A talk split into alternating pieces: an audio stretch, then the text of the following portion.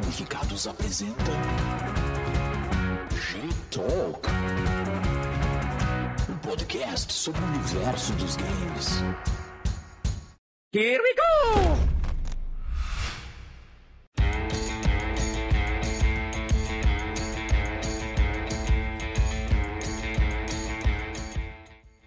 Olá pessoal, aqui Igor Castellano, professor da Universidade Federal de Santa Maria.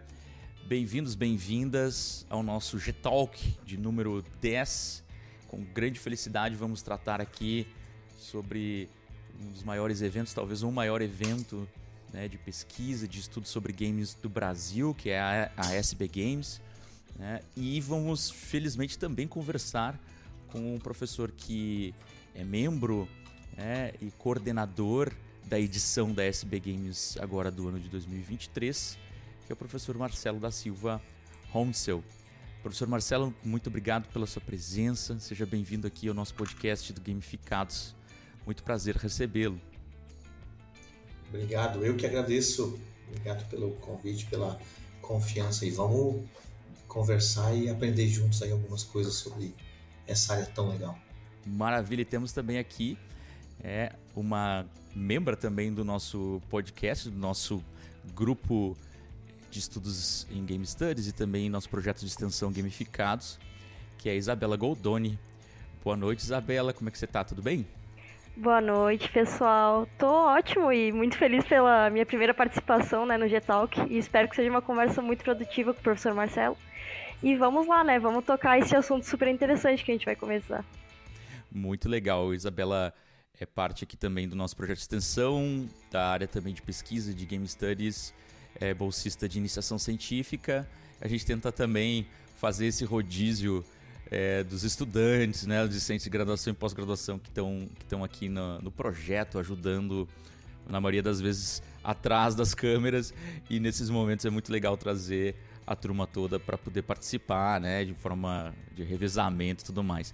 Pessoal que não conhece aqui, o nosso projeto do G-Talk é um podcast sobre o universo dos games e a gente tenta lidar é, com várias dimensões da game science, do game, de game studies é, e principalmente trazer para a nossa conversa né, experiências de pesquisadores, pesquisadoras, né, empresários, pessoas interessadas no setor, né, gestores públicos que vão influenciar efetivamente o setor de games do Brasil. E da nossa parte é muito importante, porque nós somos da área de relações internacionais aqui da Universidade Federal de Santa Maria, né, no grupo de pesquisa do GCAP, do Centro de Ciências Sociais e Humanas. Então a gente tem muito a que aprender com outras áreas, né, com essa ciência interdisciplinar que é a ciência é, dos games. E para nós é muito legal né, receber um aceite de um professor de uma área distante da nossa, mas com muito, muita experiência né, com é, grande trajetória acadêmica é, na área de desenvolvimento de games. É, o professor Marcelo tem doutorado PhD em Manufacturing Engineering né, pela Loughborough é, University da Inglaterra. Não sei se está certa a pronúncia, tem algumas palavras do inglês britânico que, que come algumas letrinhas, né? É, tem mestrado em Engenharia Elétrica pela Unicamp, graduação em Engenharia Elétrica pela Federal do Pará é professor associado da Universidade é, do Estado de Santa Catarina, o DESC, desde 90, e é, dedicação exclusiva no Departamento de Ciência da Computação. Então, professor da área da ciência da computação, é bolsista de produtividade né, do CNPq desde 2017 e uh, é membro fundador e permanente de programas né, de pós-graduação profissional em engenharia elétrica e do acadêmico em computação aplicada também é, da UDESC. Uma felicidade ter o professor aqui. O currículo é longuíssimo, mas o mais interessante que eu acho que é de destacar, o professor né, orientou dissertações, é, trabalhos de pós-graduação e graduação que foram muito premiados, foram premiados por sociedades da área de, de computação, na área de engenharia, na área de game studies, inclusive no SB Games. Isso é muito legal. E, e também o professor é autor e co, é, é coautor, né? Autor coautor do e-book gratuito, pessoal, que é muito interessante, né? Acesso ao conhecimento é uma das maiores necessidades num país como o nosso e intitulado Introdução à Realidade Virtual e Aumentada. Tá? Isso é muito legal pessoal uh, de poder acessar, poder buscar na internet, no e-book e poder compreender esses elementos fundamentais aí, né, introdutórios da realidade virtual e aumentada que fazem uma diferença nessa nossa era da digitalização. É um livro de 2020 e foi editado pela Sociedade Brasileira de Computação. É, o professor agora trazendo um pouco, né, também para esse contexto atual de 2023, né, o professor já foi seis vezes chair, né, da, da organização, né, o, o diretor da organização da SB Games e atualmente coordenador geral do programa da SB Games 2023 que para os gaúchos aqui, que é a maior parte da nossa audiência, interessa bastante porque se será realizado em Rio Grande, né? Nossa cidade aqui é muito importante. Temos naquele núcleo um polo né, naval, temos também um polo de educação, né, com universidades importantes e muito próximo de Pelotas também. Então o pessoal da região sul do estado fique atento e também de todo o estado, né? Então, professor Marcelo, é um prazer enorme para a gente tá, te receber nesse momento. A gente uh, tem tentado também expandir o nosso leque de convidados uh, que, que aceitam, né, se dispõem a participar do nosso uh, podcast para fora do Rio Grande do Sul, para os estados vizinhos e os colegas que já têm mais experiência, sobretudo nas suas áreas porque as relações internacionais estão engatinhando ainda dentro da área das ciências dos jogos. E a ciência da computação, é claro, a grande líder desse processo para a gente é muito interessante poder ouvi-lo. Professor Marcelo, muito obrigado então por estar aqui. Vamos começar então a nossa a nossa conversa. Como que você chegou, né, professor Marcelo, dessa nessa área de engenharia elétrica? né? Que, que, é uma área um pouco mais aqui, ampla. É o que você está fazendo aqui, afinal de contas? Engenharia elétrica para chegar justamente num setor mais específico que vai lidar com realidade, né, com jogos sérios, né? Que, uhum. que é muito importante e também com realidade aumentada e virtual, né? Informática na computação. Como é que foi essa sua trajetória? Eu sei que é difícil resumir, mas tenta contar um pouquinho pra são gente. São cinco horas de evento, É mais ou menos primeira, isso. Né? Para a primeira pergunta aqui. Então. mais ou menos.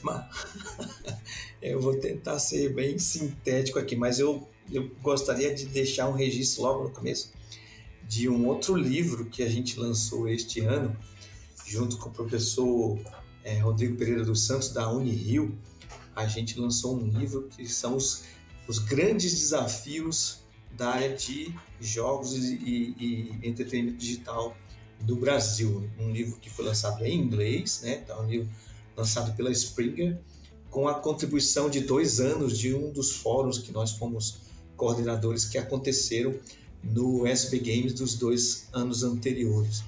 Então ali tem as, as 12 áreas que foram consideradas pela comunidade as 12 grandes áreas de pesquisa e os grandes desafios. Então serve como uma boa referência para o pessoal é, entender o que, que o Brasil, o que, que os brasileiros, pesquisadores brasileiros estão considerando como grandes áreas onde que se pode desenvolver pesquisa de pós-graduação, mestrado, doutorado, mas que são os grandes é, é, vetores de desenvolvimento que o Brasil está é, adotando. Então, é, deixo aqui a, a, a, menção né, desse trabalho, que é um trabalho recente, que eu acho que também é muito interessante, muito importante, especificamente para a área de, é, da área de jogos. Tá Perfeito, Além anotamos. De, porque o livro de, de, de realidade virtual, realidade aumentada, foi um livro de tecnologia, né? Esse não, já traz metodologias, traz questões de pesquisa e tal. Então, as questões tecnológicas tem também uns dois, três capítulos ali que falam das questões tecnológicas, mas é, o foco são, é, enfim, game studies como um todo, né? Tá Excelente, vamos botar na descrição aqui já. O pessoal que está assistindo só desce um pouquinho o olho e já pega o link aí para acessar o, o livro do professor Marcelo, mais vinculado também agora à área de Game Studies nessa publicação. Legal. Tentando então responder essa é, pergunta que você me fez aqui, o que, que eu estou fazendo aqui, né? É, eu já estou formado, Igor, há cerca de 35 anos, fazendo a conta de cabeça aqui, né? 35 anos eu me formei em engenharia elétrica na Universidade Federal do Pará. E naquela época, imaginem que ciência da computação não era, como é hoje, uma disciplina é, transdisciplinar, interdisciplinar e que você é, tem um fácil acesso. Era uma coisa muito restrita. Né? E eu, dentro do departamento de engenharia elétrica, me encantei com esse negócio chamado computação. Mas não tinha, não tinha muitas disciplinas, não tinha muito. É, o primeiro programa de computador que eu fiz parece brincadeira, mas eu furei cartão. Então é assim, é coisa das antigas mesmo, entendeu? Foi só o primeiro, depois, né, por sorte, já comecei a trabalhar com terminal de computador. Mas era mainframe, aquela coisa assim de o computador estava lá e a gente estava aqui. Então, assim, nossa, esse negócio é muito legal. Que a gente é, escreve ali algumas instruções e tem um resultado né, imediato. Então, quando eu terminei o curso de engenharia elétrica, eu ganhei um prêmio, fui o melhor aluno do curso, e com isso eu ganhei uma bolsa de mestrado. E essa bolsa de mestrado, então, eu poderia usufruir dela em qualquer instituição. E aí eu precisava somente entrar numa instituição, ter o aceite de uma instituição, né? E aí é, eu tive a sorte de ter sido aceito pela Unicamp, cheguei para trabalhar na Unicamp, porque dentro da Unicamp tinha um departamento de, é, de computação e automação, né? Então, dentro da engenharia elétrica tinha um departamento de computação e automação, o DCA. E dentro desse departamento, uma das linhas de trabalho era computação gráfica. Né? Aí, nossa, que coisa bacana, né? vou fazer um programa que vai gerar uma imagem ali na hora e tal, super legal. E aí fui e tive a sorte de trabalhar com o professor Léo Pini Magalhães, um dos pioneiros aí da, da computação gráfica, da animação por computador, jogos e, e áreas afins, né? E nessa experiência que eu tive é, com o professor Léo Pini Magalhães na Unicamp, também conheci muitos colegas depois que, que trabalharam e que acabaram virando professores dentro dessa área de, de jogos e entretenimento digital. Mas assim, a nossa, nossa área de fundamento, digamos assim, é a área da computação gráfica, né? Então, uhum. é geração de, de modelos gráficos, colorização, é, essas coisas tudinho. E aí eu terminei o, o mestrado, é, fui é, aprovado no concurso público aqui na Universidade do Estado de Santa Catarina, vim para cá e depois é, fui fazer o doutorado na Inglaterra, né, na, na, Universidade de Loughborough, e, e lá, ainda persistindo na, na computação gráfica, né, é, eu já tentei, como a, a, região aqui onde trabalho, Joinville, é uma área muito é, povoada de, de, de, empresas da área de tecnologia, da área de engenharia mecânica, da área de é, produtos. Então, modelagem Sim. geométrica passou a ser uma coisa importante. E aí eu pensei em fazer um doutorado nessa área. Então, com meus conhecimentos de computação gráfica, os meus conhecimentos poucos que tinha de, de matemática, física, álgebra, etc. Bom, modelagem geométrica é uma área importante, é diretamente relacionada à computação gráfica. Fiz o doutorado nessa, nessa área de modelagem geométrica, junto com inteligência artificial e tal. Então, imagine fazer um software que vai raciocinar sobre modelos geométricos. Sim. Entendeu? Para dizer para o designer, olha, teu modelo está errado. Olha, cuidado que se você for produzir isso aqui, isso aqui vai dar problema na máquina. É, esse foi o meu uhum. doutorado. Nessa época Aí, você já, já, era, já era professor na UDESC, Marcelo?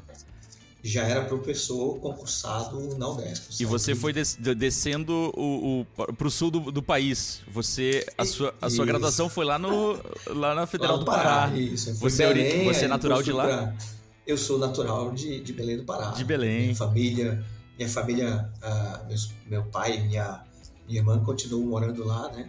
Mas Sim, aí eu desci para São Paulo, fui aclimatando devagarzinho. Sim. Fui para São Paulo, depois. Se agasalhando. Depois, e me agasalhando. Aí vim para o Rio Grande do, do, do, do, estado de Santa Catarina e daqui fui para Inglaterra. E lá eu passei bastante frio. Então, peguei algumas nevascas Sim. assim, memoráveis. Você vê, né? nessa época, hoje em dia, essa, esse polo né, do, do Vale do Itajaí é muito reconhecido, né, para pesquisadores da área de economia, é, da área de tecnologia, né, até para a sociedade ampla aqui no Rio Grande do Sul. Então Uhum. já, né, já, já extrapolou, digamos, as fronteiras do estado de Santa Catarina e para o Brasil inteiro. E nessa época já havia também uma, uma mobilização é, de construção desse polo, então, de, de tecnologia. E vocês já percebiam na própria universidade essas demandas, Marcelo? Sim, né, já tem. é, é, nós temos aqui em, em Santa Catarina três grandes polos né, que, que envolvem a área de jogos, que começa, na verdade, com Florianópolis. Então, Florianópolis tem um grande arranjo produtivo dentro da área de desenvolvimento de jogos, desenvolvimento de software de um modo geral. Joinville é a maior cidade do estado com o maior número de empresas grandes na área de desenvolvimento de software também. E a, o Vale do Itajaí também, é, Blumenau, ali também bastante, é, muitas empresas de serviço, muitas empresas de desenvolvimento de software também. Né? E quando eu falo software, estou falando jogos também, né? E, e aí, então, eu, eu, eu voltei do doutorado com esse conhecimento de modelagem geométrica. E, e lá eu tive a oportunidade de fazer parte, eu fui cobaia de um experimento na área de realidade virtual.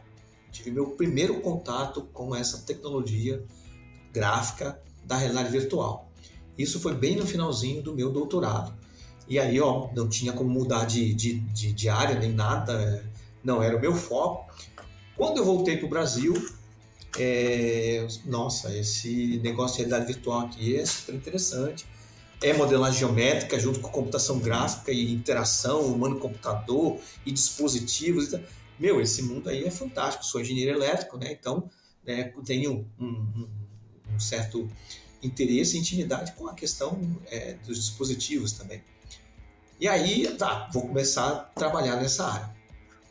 Comecei a trabalhar com realidade virtual. A gente falava realidade virtual é, produzida no computador, tecnologia VRML, X3D, aí tentava fazer 3D no computador numa época que a internet estava engatinhando aí. Né?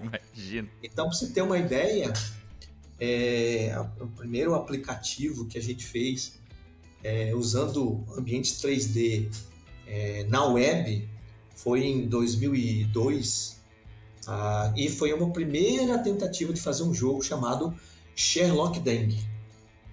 Já deu para perceber o que, que é a história do, do jogo Sherlock Deng. Né? Então, era é, fazer o pessoal é, explorar um determinado espaço e encontrar focos do mosquito da dengue. Então, tinha que ter aquela visão de, de, de investigador, ir nos cantos e tal, usar uma lupa, papapá. Essa era, essa era a vibe do jogo.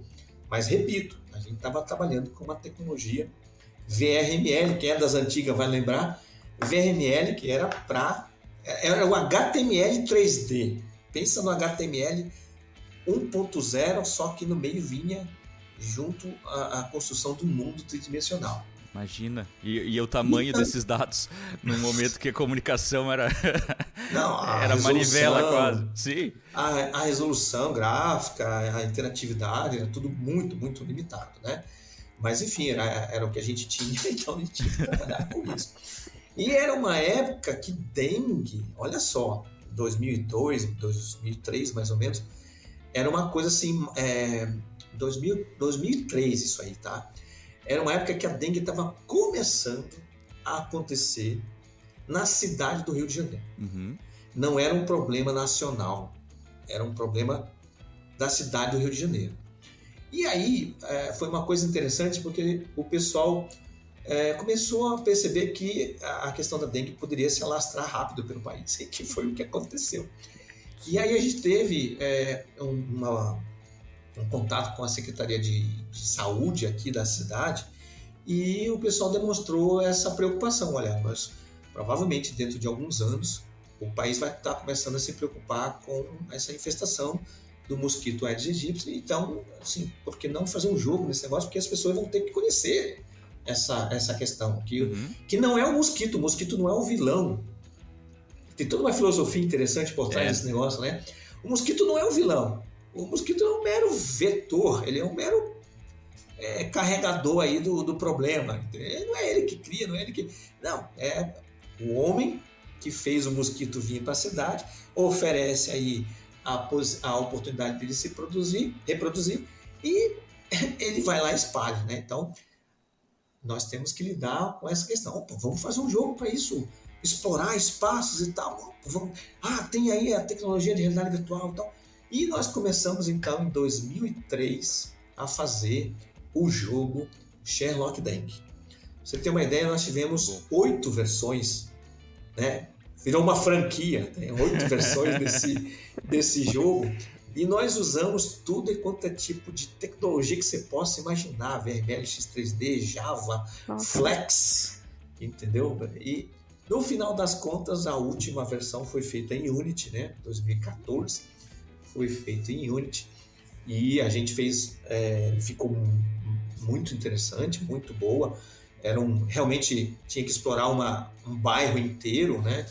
E aí tinham várias situações muito interessantes, muito reais da questão do mosquito da dengue. E esse trabalho, então, de desenvolvimento de jogos acabou ganhando uma projeção. A gente ganhou um prêmio no SB Games e desse prêmio do SB Games a gente teve um convite para produzir um artigo internacional numa das maiores, numa das dez maiores revistas da área de é, informática e educação, que é Computers in Education, e a gente teve o artigo aceito e publicado em 2016 na Computers in Education. Tá? É, então, assim, aí a coisa meio que se estabeleceu como uma área realmente de interesse, uma área importante, e a gente começou, então. É, não foi o primeiro jogo que a gente fez, é, é, é, esse foi o primeiro jogo, mas ao longo dessa caminhada a gente desenvolveu vários outros. Mas o Sherlock uhum. Ele realmente foi evoluindo com várias, é, como eu falei, tecnologias e com várias formas de interação, várias formas de jogo. O último jogo era um jogo colaborativo e competitivo. Uhum. Então aí até toda uma questão de, de fundo do que, que é colaboração, o que, que é cooperação, como é que eu jogo de forma cooperativa, mas é, enfatizando o aspecto educacional, porque a gente tinha um conteúdo muito específico para ensinar. Não era um jogo que só visava o entretenimento, como a gente vê ali, jogos, ah, que vai o mosquito, você lá e mata o mosquito. Sim. Jogo contra dengue. Né? Então, assim, não, o nosso jogo tinha uma informação, tinha uma, uma habilidade, uma atitude e um conteúdo, conteúdo, conhecimento específico, tácito para lidar com a dengue, entendeu?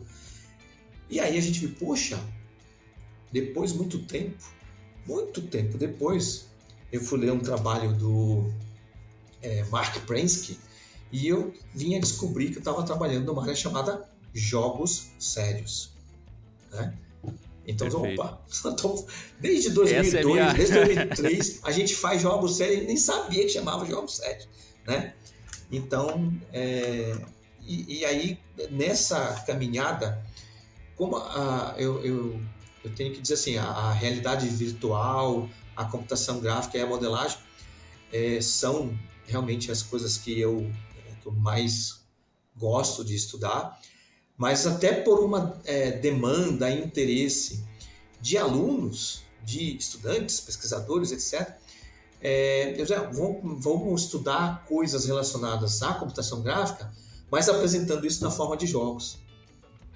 E aí, então, eu consegui, digamos assim, manter um pouco da. É, valorizar o meu próprio conhecimento, um pouco que eu tinha na área, e apresentar isso na forma de jogos digitais. Alguns são 3D, alguns não são, mas enfim. Aí a gente vai, teve que transitar aí dentro da, da é, de, das várias tecnologias, várias formas de apresentar a computação gráfica é, é como informática e educação, entendeu? É, travestido de jogos. Então a minha área, na verdade, é computação gráfica. Eu sou o grupo de pesquisa Larva, Uhum. Ele é registrado no CNPq como grupo da área do processamento gráfico. Tá? E área de aplicação em jogos por causa da informática e educação. A gente quer usar recursos de jogos como é, ferramenta de ensino. Aí a gente tem simuladores de, de, de robôs, a gente tem outras é, formas de usar computação gráfica para ensino. Não é somente jogos, né?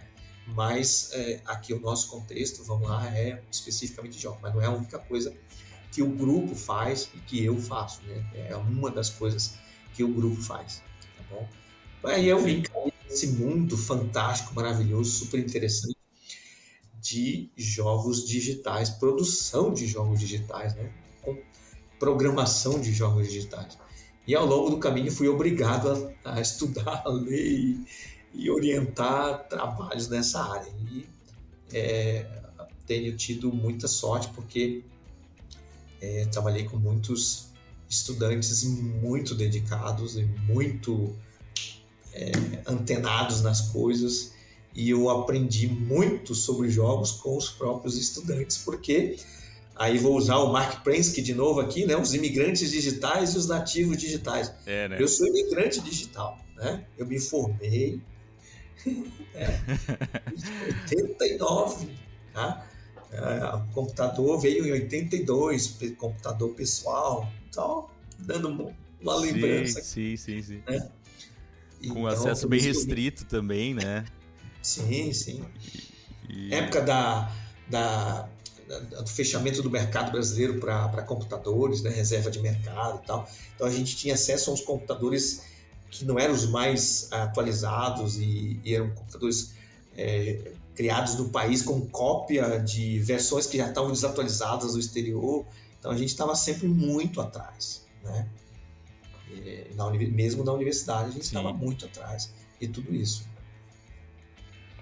E professor, eu queria perguntar, já que a gente pegou esse fio de o Brasil sempre estar meio atrás, uh, perguntar do teu doutorado, se tu sentiu algum nível de diferença no conhecimento lá na Inglaterra, se era tipo muito fora da curva, se era uma coisa muito mais evoluída que a gente ou não era tanto assim, né? A diferença não era tanto. Olha, eu vou ter que ser sincero com vocês e dizer o seguinte, que já faz aí 20 e 20, 20 anos que eu me eu terminei o doutorado, né? A tua idade, Isabela. Então, né, quando eu estava saindo das fraldas, eu estava terminando o doutorado. É, sim, naquele tempo, a diferença de, de acesso à tecnologia, de como que se trata a pesquisa, a inovação, o empreendedorismo, é, enfim, a pesquisa de um modo geral, era bem, é, bem a, a diferença era abismal, era realmente abismal. Como eu falei, até o acesso à informação. Né? Você tem uma ideia, quando eu, é, quando eu é, contactei o meu orientador na Inglaterra, eu mandava e-mail num terminal de computador, que era aqueles terminais verdes, tá? que chamava terminal burro, que tinha uma ligação via linha de escada até o computador. Você você digitava uma frase, dava um enter, esperava 30 segundos para o cursor baixar para outra linha. E aí eu consegui conversar por e-mail com o meu orientador lá na Inglaterra. Cheguei lá, a primeira coisa que ele fez, você quer computador? Eu vou comprar amanhã um para ti. E comprou um computador para mim, um Imagina. computador pessoal. Aí eu assim, como? Aí assim, claro que eu já tinha tido contato com computador pessoal, tinha um computador que, mas é, sabe? A, facilidade com que eles lidam com, com, com, as coisas era muito grande, né? E nós estávamos muito limitados pela reserva de mercado, pela política de inovação do Brasil, que sempre foi muito limitante e tal. Essa relação da, da, da inovação e da indústria brasileira com, com a universidade sempre foi muito separado, né? Essa integração só veio acontecer muito recentemente com essa política da Triple S, é, parques de inovação, incubadoras, etc., foi muito depois. Eu, eu, eu peguei esse momento anterior. Então, o momento anterior, ele era abismal, abismal, era muito grande. A ponto de que, só para exemplificar, a tecnologia que eu trabalhei na, na Inglaterra, tá? quando eu cheguei no Brasil, eu falava para as pessoas, tentava convencer as pessoas de usarem é, a inteligência artificial, com modelagem geométrica e tudo. E o pessoal falava assim: não, isso aí é um negócio. A gente não quer saber de, dessas coisas complicadas, a gente quer resolver como é que eu faço o projeto da tampinha do, da, da garrafa aqui. Pois é, mas a gente pode fazer uma pesquisa, pode fazer uma inovação, trazer uma coisa automática e tal. Não, não, eu quero fazer para amanhã. Como é que eu faço? aí é treinamento, não é pesquisa, entendeu? E, e aí eu, eu vi que é, tem um, um livro de um, um, autor da área de realidade virtual, o professor Valério Neto, É, acho que foi o primeiro livro em português de realidade virtual do Brasil. E, e uma vez eu tive um, uma conversa com ele, porque o professor Valério Neto, ele é, conseguiu fazer muitos projetos junto com a indústria, sabe? É, um pouco depois, né? Então, não, não nessa mesma época.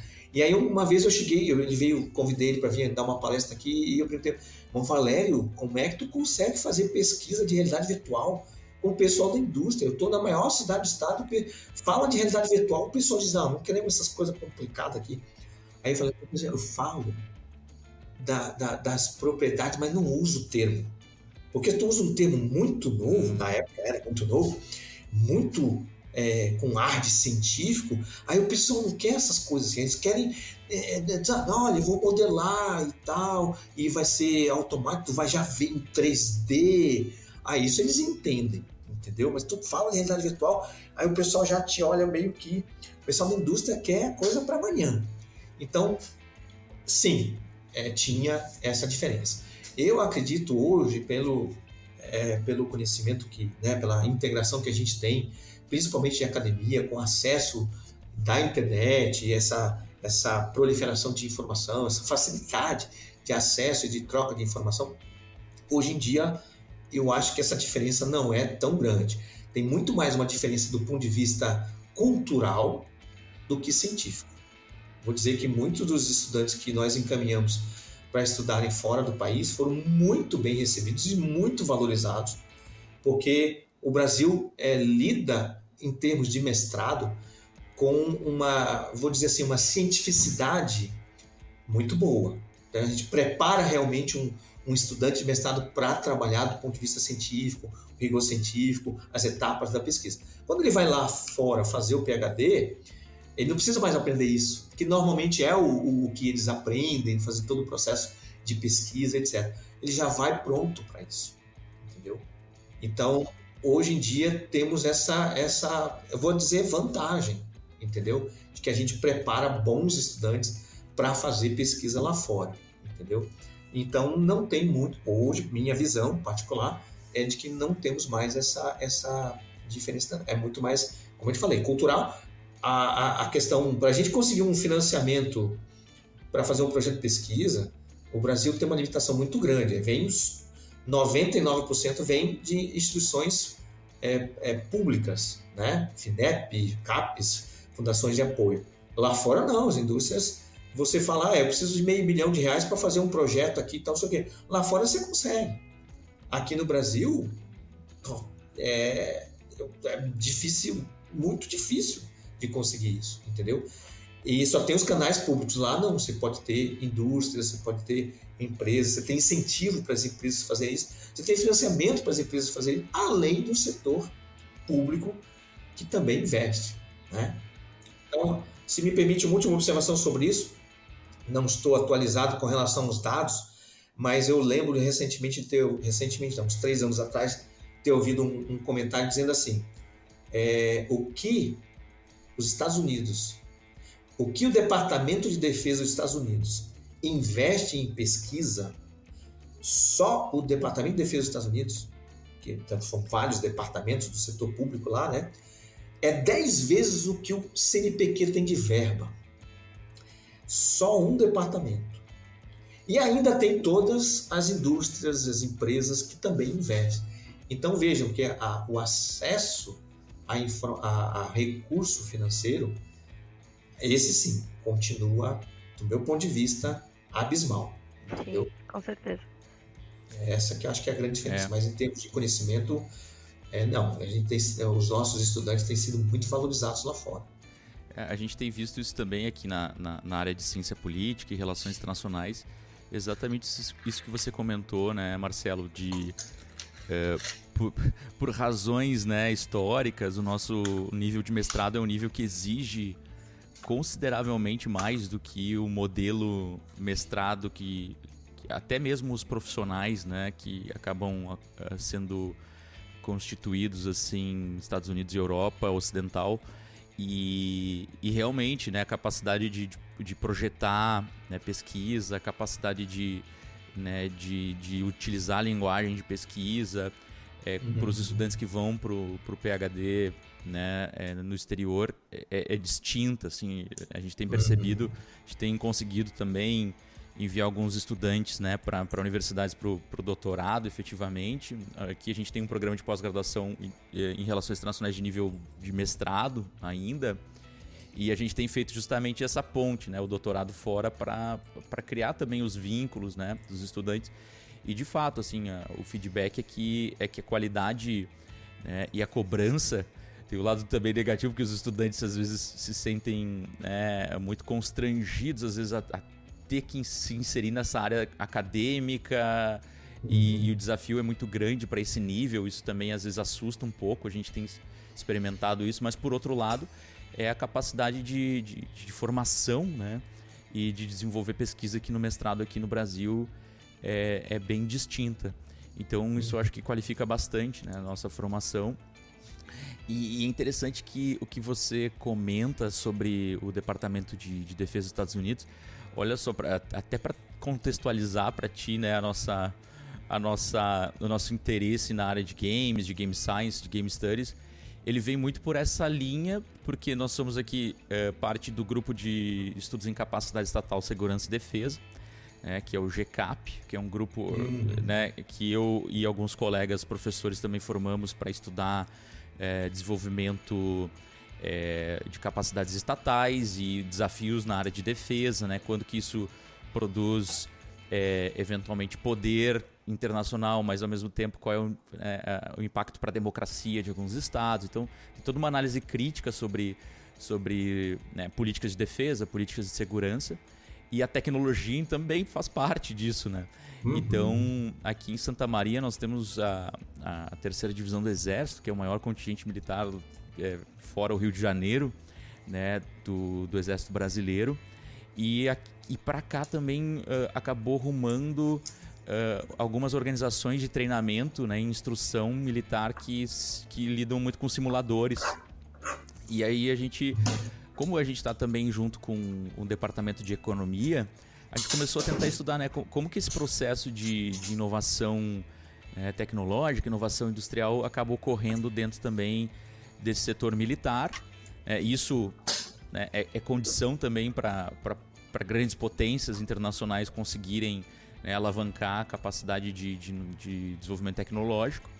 E a gente foi justamente estudar a área de simulação, né? Aqui a gente fez alguns estudos sobre a área de simulação e que também na área militar o, o conceito de serious games, né, de jogos sérios, é bem é, uhum. utilizado, né? E inclusive a gente entrevistou aqui um professor na área de simulação, né, é, alguns colegas militares também. E, e, a preocupação deles, justamente até, até mesmo com a tentativa, é, é estabelecer métodos de de triagem, de testagem, né, da eficiência e efetividade da, da instrução por meio da simulação é, é muito grande. E a gente começou a perceber, bom, mas também tem uma grande área civil, né, que, que, está, que está fundada também dentro dessa, dessa necessidade de, é, de tecnologias educacionais, né, e também todo o setor de entretenimento que está vinculado a isso e acaba uhum. também sendo fomentado muitas vezes por projetos na área de defesa. Né? Se a gente for pegar a Bohemia, uhum. né? que, que acabava fazendo jogos para civis, teve um contrato com, com empresas do setor de defesa, fez o VBS, né? que é um basicamente uma engine na área de, de, de, blindados, de guerra terrestre. Hoje o VBS justamente é o que é utilizado aqui nas, nas escolas de treinamento militar, então tem toda essa essa conexão e a área de games para a gente acabou se tornando muito importante também para uma outra situação que é como que os jogos acabam representando muito, né, sobre relações internacionais, sobre dinâmicas entre estados, sobre geopolítica, estratégia e a nossa área silenciava muito em relação a isso, né? Uh, se, vezes... se, me permite exemplificar, claro. corroborando isso que tu está falando, é, o quanto que é real, extremamente relevante a participação da, da área militar no desenvolvimento dessas tecnologias. E, e, a gente vê claramente, é uma decisão de Estado. É uma decisão de Estado. Então, quando você pega a, a, a história da realidade virtual, por exemplo, realidade aumentada, você vai ver que quem, quem eram os grandes players naquela época? Era NASA, Departamento de Defesa, Exército, E naquela época você vê, para que, que os caras estão fazendo isso? Mas é, os caras tinham uma decisão de Estado no sentido de perceber que isso ia dar um diferencial de desenvolvimento, diferencial de tecnologia e capacidade de entender muitos fenômenos que de outra forma não seria viável economicamente. Né? Então a NASA investir em realidade virtual, não dá para mandar alguém toda semana para o espaço. O custo disso é. Vamos, em vez de gastar 10 milhões para mandar um foguete para cima, gasta um milhão e, e, e, treina 10 pessoas aqui no, no, no, chão. Então tem uma decisão de Estado, tem uma questão de análise de viabilidade também, que, que é muito importante. Mas, é, enfim, é uma decisão de Estado de não abrir mão de um conhecimento que pode trazer um grande diferencial e que acaba, como, como tu falaste, acabou é, fomentando outras indústrias, entre elas a indústria de jogos, entendeu? E aí vem, olha só, num determinado momento, quando você fala de jogos sérios, um grande case de sucesso é o America's Army, Sim. que foi um jogo de tiro no FPS, né?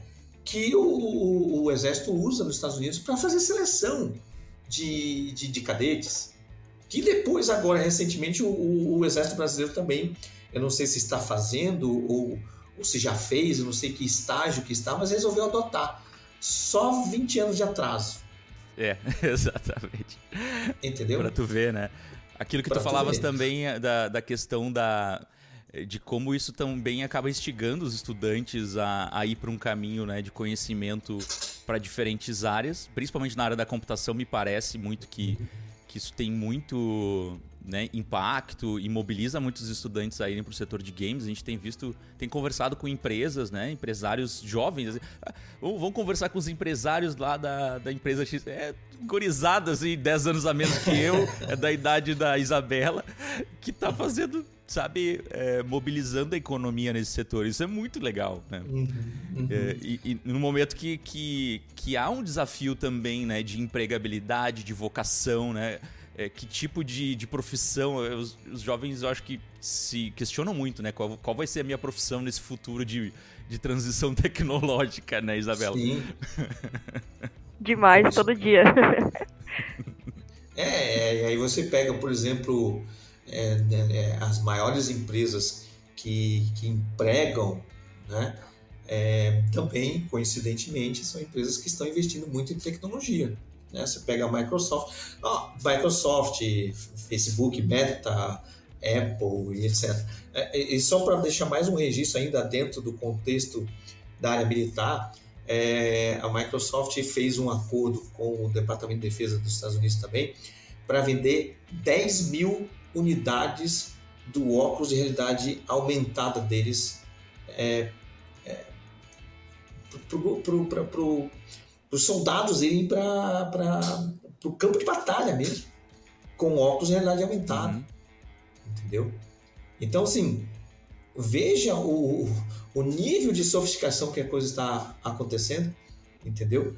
é, que fomenta só o quê? Fomenta cada vez mais a indústria deles, o poderio bélico dele e o, é, a, a, distinção do nível de tecnologia que o próprio Estado tem. Então é uma decisão do Estado. Acho que precisaria que o governo brasileiro entendesse que não é o, o governo A, o governo B, não, ele tem que pensar realmente a nível estratégico, a médio e longo prazo, de que investir em ciência, investir em conhecimento, investir em tecnologia é soberania nacional. Né? Exatamente. Então, assim, é fundamental isso aí. É, a gente tem visto muito é, é, o setor de defesa, né? Sobretudo, é um setor que ele tem que ele é necessário em qualquer momento, né? Você tem crise econômica, você não tem crise econômica, você vai ter um orçamento de defesa, principalmente para países que têm né, necessidade de, de defesa territorial, como o Brasil, de riquezas e tal. É, é um orçamento que está sempre, sempre vindo. É, e, e, é um setor que exige sim modernização tecnológica porque ele, ele tem uma competição internacional dada ali né, e que ele precisa se atualizar. E é, é, muito interessante como as grandes potências sempre pensaram no setor militar né, uhum. como um setor, um eixo de investimento e inovação tecnológica.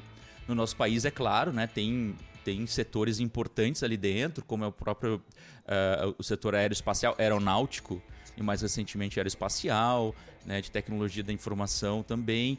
Mas ainda nesse setor de simulação a gente vê aqui mesmo em Santa Maria, como houve alguns investimentos também na UFSM, né, de desenvolvimento de simuladores, mas são, são investimentos muito soltos que algumas organizações militares conseguem né, sensibilizar é, é, o, o, os, os gestores para fazer um contrato importante para desenvolvimento junto com alguma empresa. A Vibras tem ajudado bastante nesse setor, a Embraer também, mas é, como que a gente pode produzir né, um, um sistema um pouco mais integrado, né, um modelo mais, uh, mais amplo, em que esses investimentos não vão ser só pontuais naqueles momentos, uhum. em que um gestor mais proativo vai estar ali. Então, esse é um grande desafio. Você mencionava a, virtual, a, a realidade virtual, que, que, era, que foi o seu chão, digamos, né, em grande parte da atuação.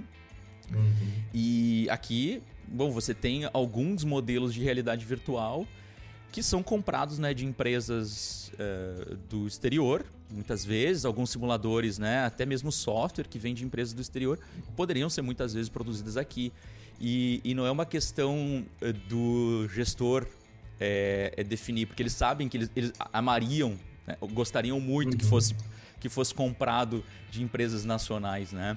É, inclusive, a gente houve a criação de um polo, um arranjo produtivo local para estimular. O desafio é é você conseguir esses contratos, você aceitar o desenvolvimento, que não é só a, a compra de prateleira, você tem que né, ter todo um mecanismo de desenvolvimento, esse desenvolvimento uhum. ser, ser transferido para uma empresa, essa empresa conseguir se consolidar. E isso é, é muito desafiador, mas eu tenho visto também que, que as universidades têm conseguido bons, bons resultados também nessa relação da, com empresas, né, Marcelo? Como é que você tem experimentado isso na, na UDESC, a relação com empresas, a possibilidade de incubar? O que, que você tem visto de mais interessante assim de transferência dessas tecnologias? Então, aqui a, a UDESC ela foi a responsável por criar aqui na cidade de Joinville, no norte do estado, nordeste do estado de Santa Catarina, é, a primeira incubadora. E, e, na verdade hoje em dia é o que a gente chama de pré-incubadora porque a gente incentivava os estudantes ainda em graduação a desenvolverem aí projetos, é, produtos de software, no caso, né? Criamos a Softville na época. E, e isso depois se graduou com financiamento do governo, através da FINEP, foi para um outro espaço é, físico, né? num outro prédio da, da cidade, e lá se consolidou como realmente uma pré-incubadora e incubadora. Tá? E aí, então, é, existe todo um processo de, como toda entidade, né, tem um processo de abertura de edital e etc. E aqui na região aconteceu também o aparecimento de várias outras instituições que tinham cursos na área de computação, cursos na área de engenharia, principalmente elétrica, onde então essa, esse fomento aí para para a área de automação, para a área de desenvolvimento de software, aplicativos, acabou se consolidando. E mais recentemente, mais duas outras incubadoras apareceram. Né? Algumas é, na área do comércio, outra na área da, inclusive da área da biologia e tudo, mas todas elas, todas elas têm é, uma, uma necessidade, um envolvimento com a área de computação. É por isso que aqui o nosso mestrado a gente colocou computação aplicada, porque tem é, assim, a, computação ela se aplica a, a, tudo e qualquer coisa praticamente, né? Então a gente é, percebe isso e tem vivenciado isso aqui na região. E aí a gente incentiva bastante os nossos alunos, a ponto de nós termos aqui agora na, na universidade é, unidades, é, espaços físicos onde a gente, é, é, valorizando até essa cultura maker que tem hoje em dia, né? Tem lá o computador, tem é, impressora 3D, tem cortadora, tem Arduino, tem um monte de, de, de componentes, equipamentos e softwares é, comprados, instalados e tudo mais, para que os alunos possam experimentar, empreender, entendeu? Então fazer o protótipo, fazer o famoso MVP, né, dos seus, dos seus, da sua ideia, né, e, e apresentar e quem sabe com isso é, estamos fomentando. Né? Então a gente começa é, bem na base, né? aqui na UDESC a gente começa assim, bem na base, é, fomentando os estudantes através de vários projetos, vários pequenos projetos, também associados aos projetos de pesquisa. Entendeu? Sim. sim. Então, algumas empresas que temos aqui na região, a gente temos alguns unicórnios que saíram da, da UDESC, entendeu? Tem algumas empresas aqui que saíram, hoje são né, destacadas a nível nacional, um milhão de dólares e tudo mais, que saíram daqui de dentro da UDESC. Então, tem funcionado, mas sempre nessa perspectiva de que a gente está formando é, um, um, profissional com uma, uma é, um conhecimento bastante sólido, tá? porque a gente não sabe o que, que o mercado vai trazer, o que, que o mercado vai valorizar no dia e na hora. Antigamente se falava de uma linguagem, hoje em dia se fala outra. Então a gente é, entende que precisamos apresentar um, um, profissional para o mercado com uma base bastante sólida que possa se adaptar. É, é o famoso é, SVR, né? O civirômetro. Entendeu? É, a gente fala, é, como é que tá esse velho? Tá, então tá bom, é o civirômetro. O cara tem que aprender a, a se virar. A se virar então, é, tem que, tem que, né, tem que ter. A gente fala isso às vezes até pejorativamente, o jogo de cintura, tal, mas é, eu aprendi isso com, com um colega que inclusive fez o, o mestrado dele na Alemanha. E ele, fala, ele, ele chamava de é, índice de viração própria, IVP, ele chamava. índice de Onde viração. Eu, tinha, eu era chefe de departamento aqui, e aí o colega professor Otto, que tinha acabado de voltar da Alemanha, no mestrado, no mestrado dele lá na Alemanha, estudou mestrado na Alemanha, e aí ele reclamando, puxa, mas eu tô achando que precisam aumentar o IVP dessa, desse pessoal aí. Eu, eu assim, meio caladinho, né? O cara veio da Alemanha, tá trazendo IVP, deve ser um conceito revolucionário aí.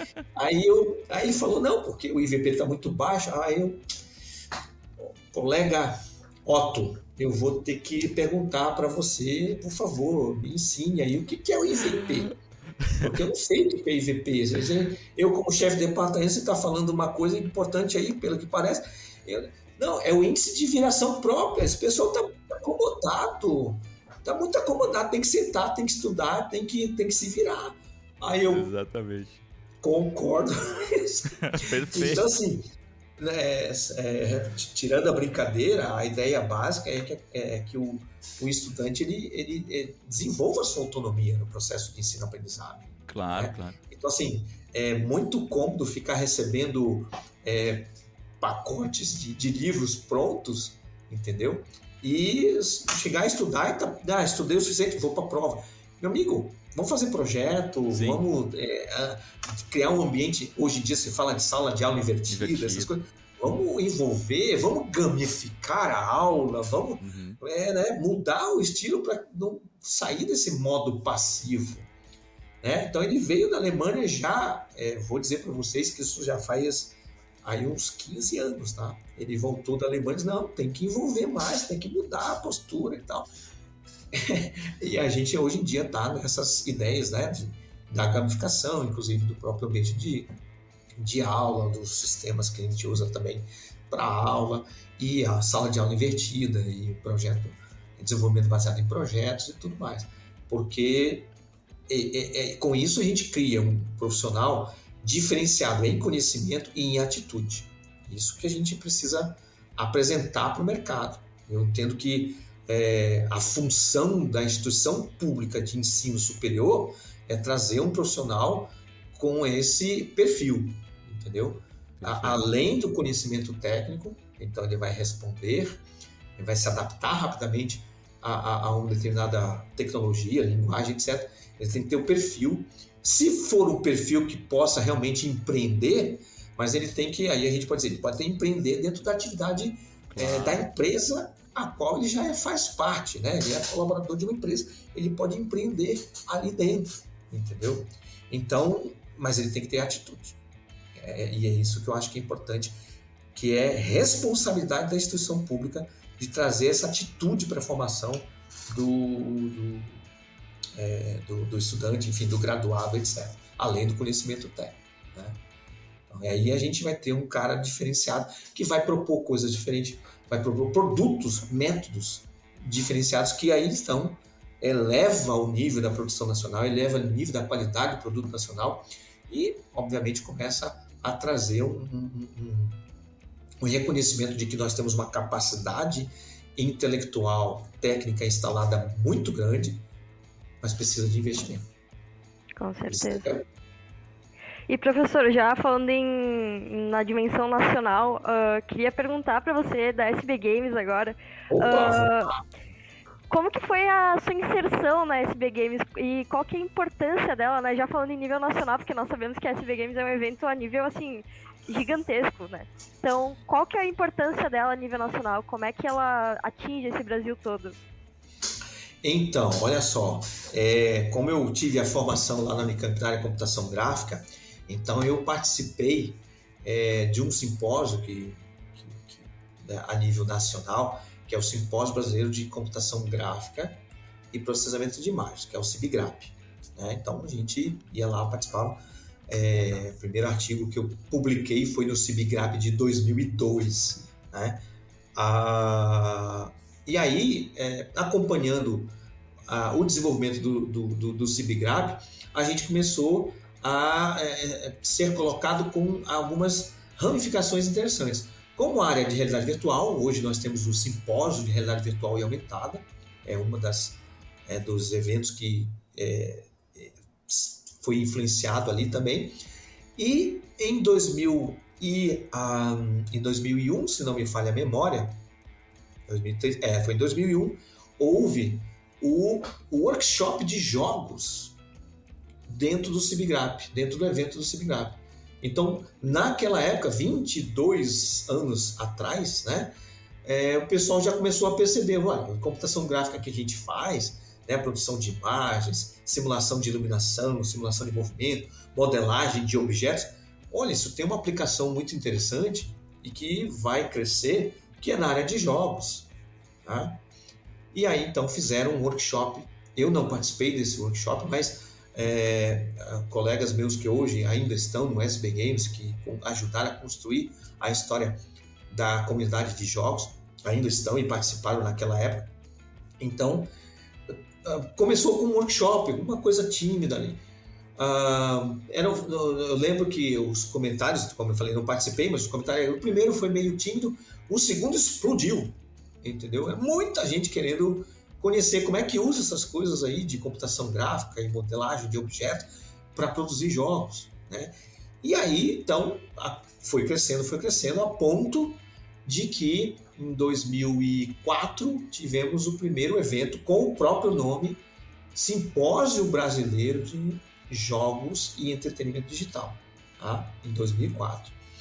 E de lá para cá, então, foi só se consolidando a ponto de hoje nós temos o SB Games como o maior evento da América Latina na área de na área científica de jogos e entretenimento digital. Então, você tem uma ideia, é, se não é o segundo, fora o congresso da própria Sociedade Brasileira de Computação, eu acho que é o segundo ou terceiro maior evento é, em número de participantes é, é o, o SB Games. Importante frisar de que o SB Games acontece junto com o simpósio de realidade virtual, o próprio simpósio de computação gráfica e processamento de imagens. Então, os, os, principais eventos da área gráfica, né, que foram inclusive emanados do CIBGRAP, continuam. É, um determinado tempo ficou separado, depois foram aglutinados é, novamente como um grande evento. Tá? Acontece no mesmo local, no mesmo, no mesmo período, é, com a mesma coordenação. Né? Tem uma grande coordenação geral. Hoje, é, o professor Paulo Dreus e o professor Alessandro Bicho, lá da Universidade Estadual do Rio Grande do Sul, a FURG, né? É, lá de, é, da cidade do Rio Grande, perto de Pelotas, ali no Rio Grande do Sul. Então, eles são os coordenadores gerais desse grande evento, que na verdade são três, né? Três grandes eventos, tá? E o SB Games, então, especificamente da área de jogos, é o maior da América Latina. A gente não tem conhecimento de nenhum outro que tenha tantos participantes. Isso eu estou falando participantes pagantes, tá?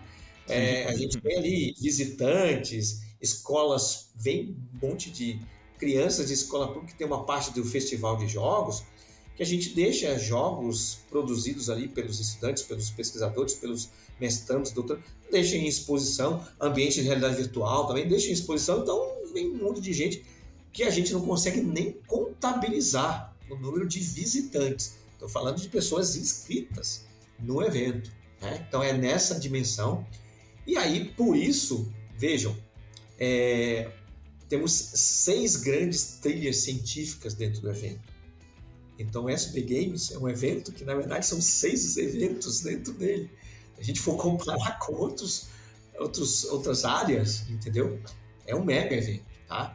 E aí a gente tenta contemplar a área de jogos em, em, em várias, se não todas, as dimensões do desenvolvimento de jogos.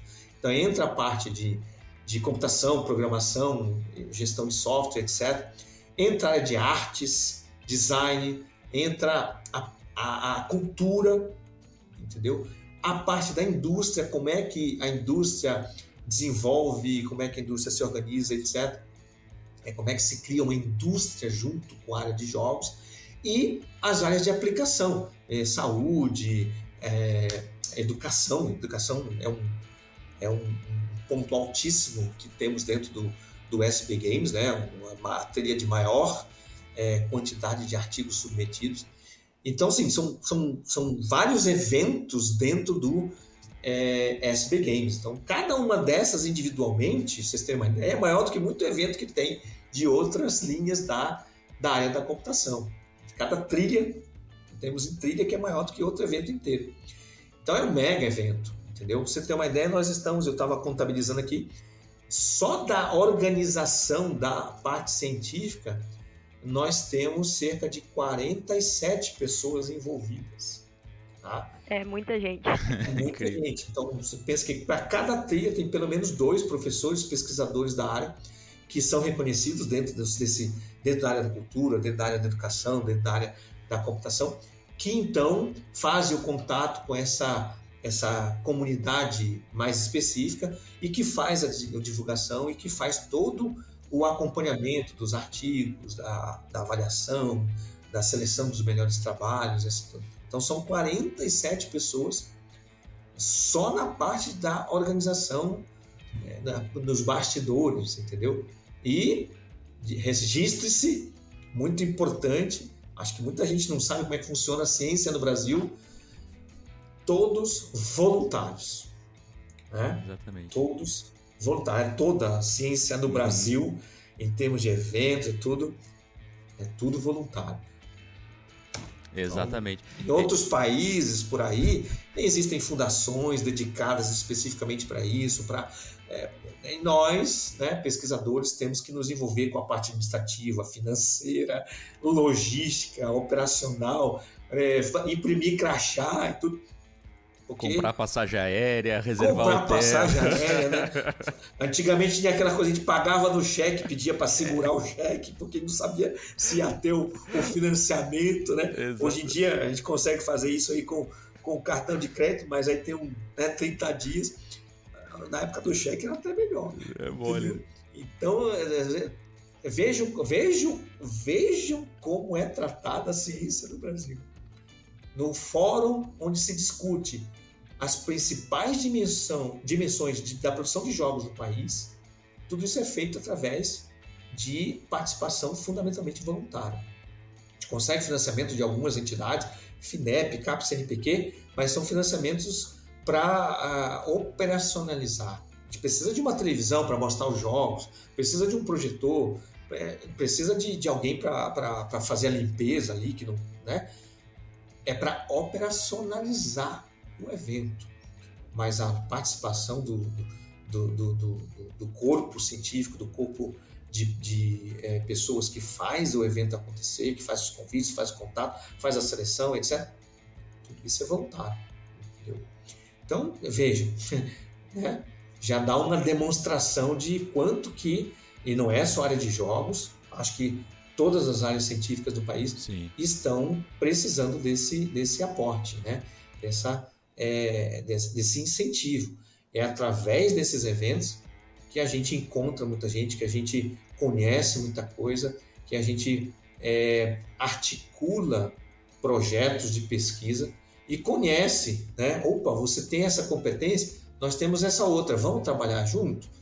Ah, você faz isso, eu também faço. Opa, é, é, vamos dividir aqui para otimizar o processo? Ah, eu trabalho a nível de mestrado, você trabalha a nível de doutorado. Vamos, meu aluno, eu vou mandar aí para você e tal. Vamos. São esses momentos, esses lugares onde muita da discussão é, científica acontece, entendeu?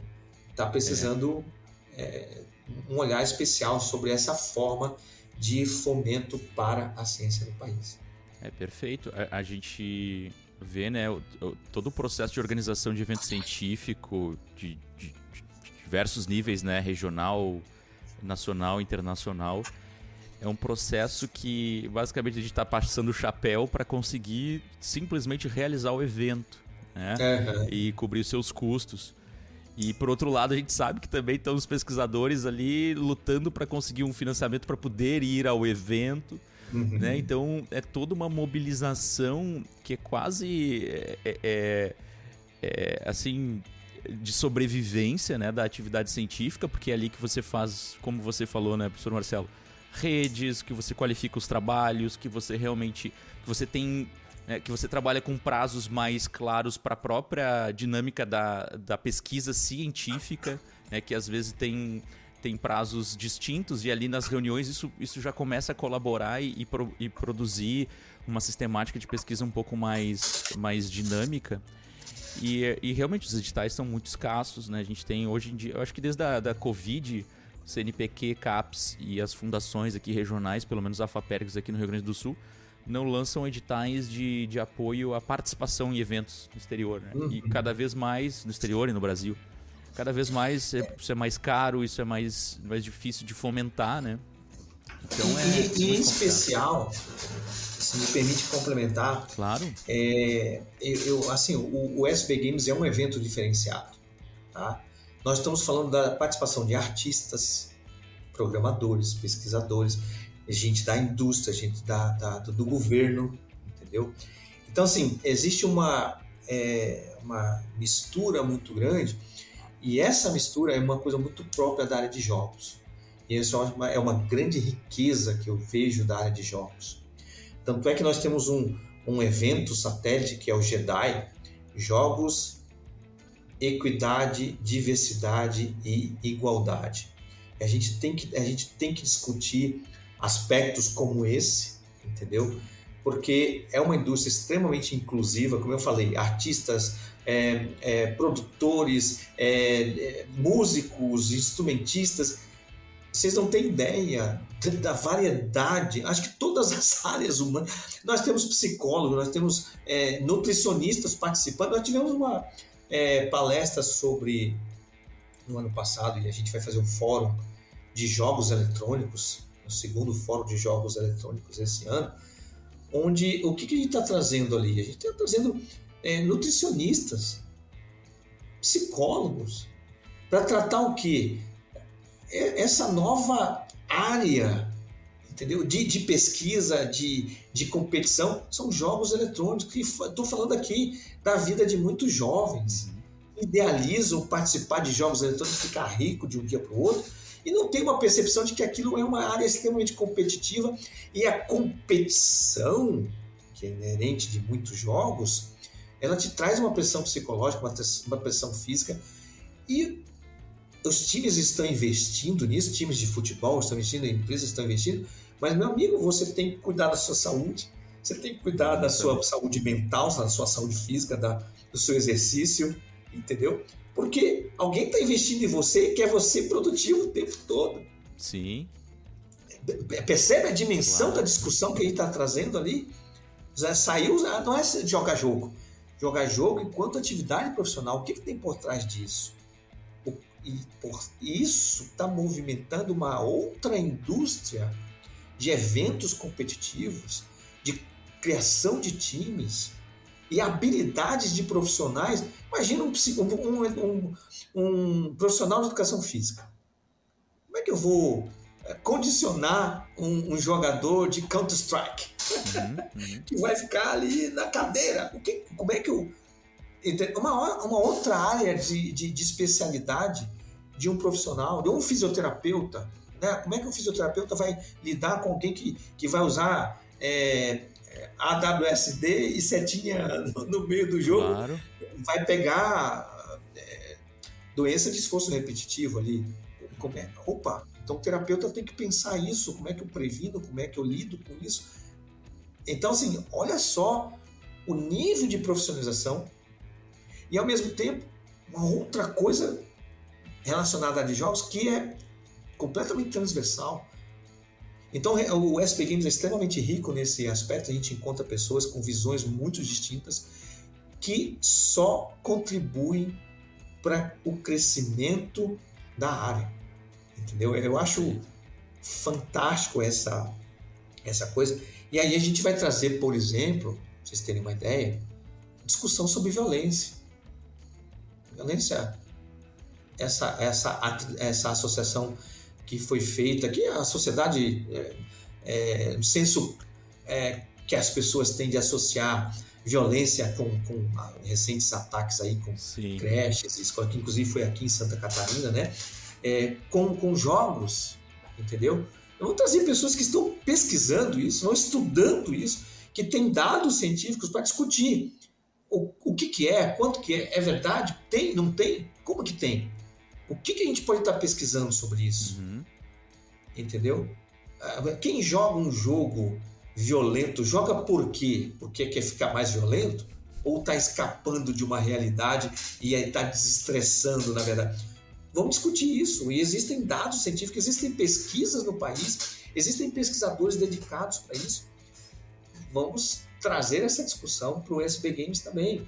Vejam o quanto que os aspectos culturais estão envolvidos dentro da, da, da, da, dessa discussão da área de jogos, uma coisa que perpassa tudo, desde a fisioterapia, o próprio entretenimento, o atendimento lá do, do idoso.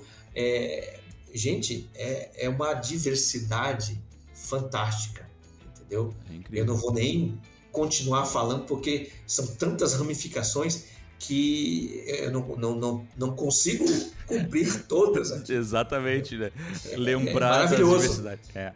O, É. E Marcelo, eu, o- uma, ainda mesmo nesse assunto, não querendo te interromper, é, justamente a, a curiosidade e, e convivendo né, no ambiente acadêmico, sabendo dos desafios de, da comunicação entre diferentes áreas, da constituição de projetos interdisciplinares, né, da, a, a tua formação é claramente também interseccional, você, você surge de uma área específica, mas também já numa fronteira com outras áreas e, e você vai, vai eh, absorvendo e também participando de outras de outras né, de outros temas que também são parte de, de outras áreas de formação mas a, a- eu, eu, eu fico encantado com eh, a proposta da SB Games né e, e como colegas né áreas irmãs assim da ciência conseguiram é trazer uma resposta operacional, funcional para o desafio da interdisciplinaridade. né? É, que aqui, às vezes, a gente tem dificuldade, às vezes a gente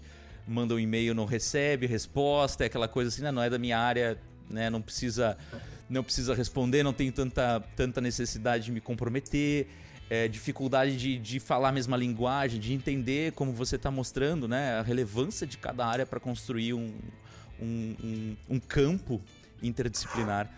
E a minha curiosidade, eu queria te ouvir também, né? Como que você você viu assim como partícipe do processo, né? Também é, essa esse esforço da SB Games de sair de uma área um pouco mais restrita, que já é já tem uma certa interdisciplinaridade, multidisciplinaridade que é a, a parte de computação e de realidade virtual e computação gráfica para ir para um caminho hum, que vai envolver, como você falou, psicologia, né, comunicação, educação, é, a parte de ciências sociais.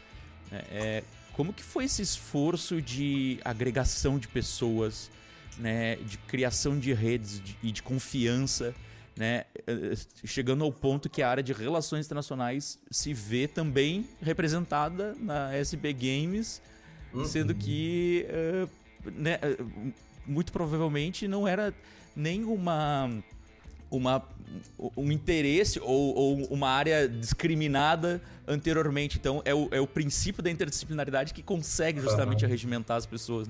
Como que vocês conseguiram isso? Qual é o segredo do, desse negócio, Marcelo? Olha, é, eu vou falar um pouquinho da, dessa história recente, né? Que eu tenho acompanhado mais recentemente, né? Então, é, especificamente dentro do SB Games desde o começo. Eu entrei, digamos, no meio do caminho, no meio da história.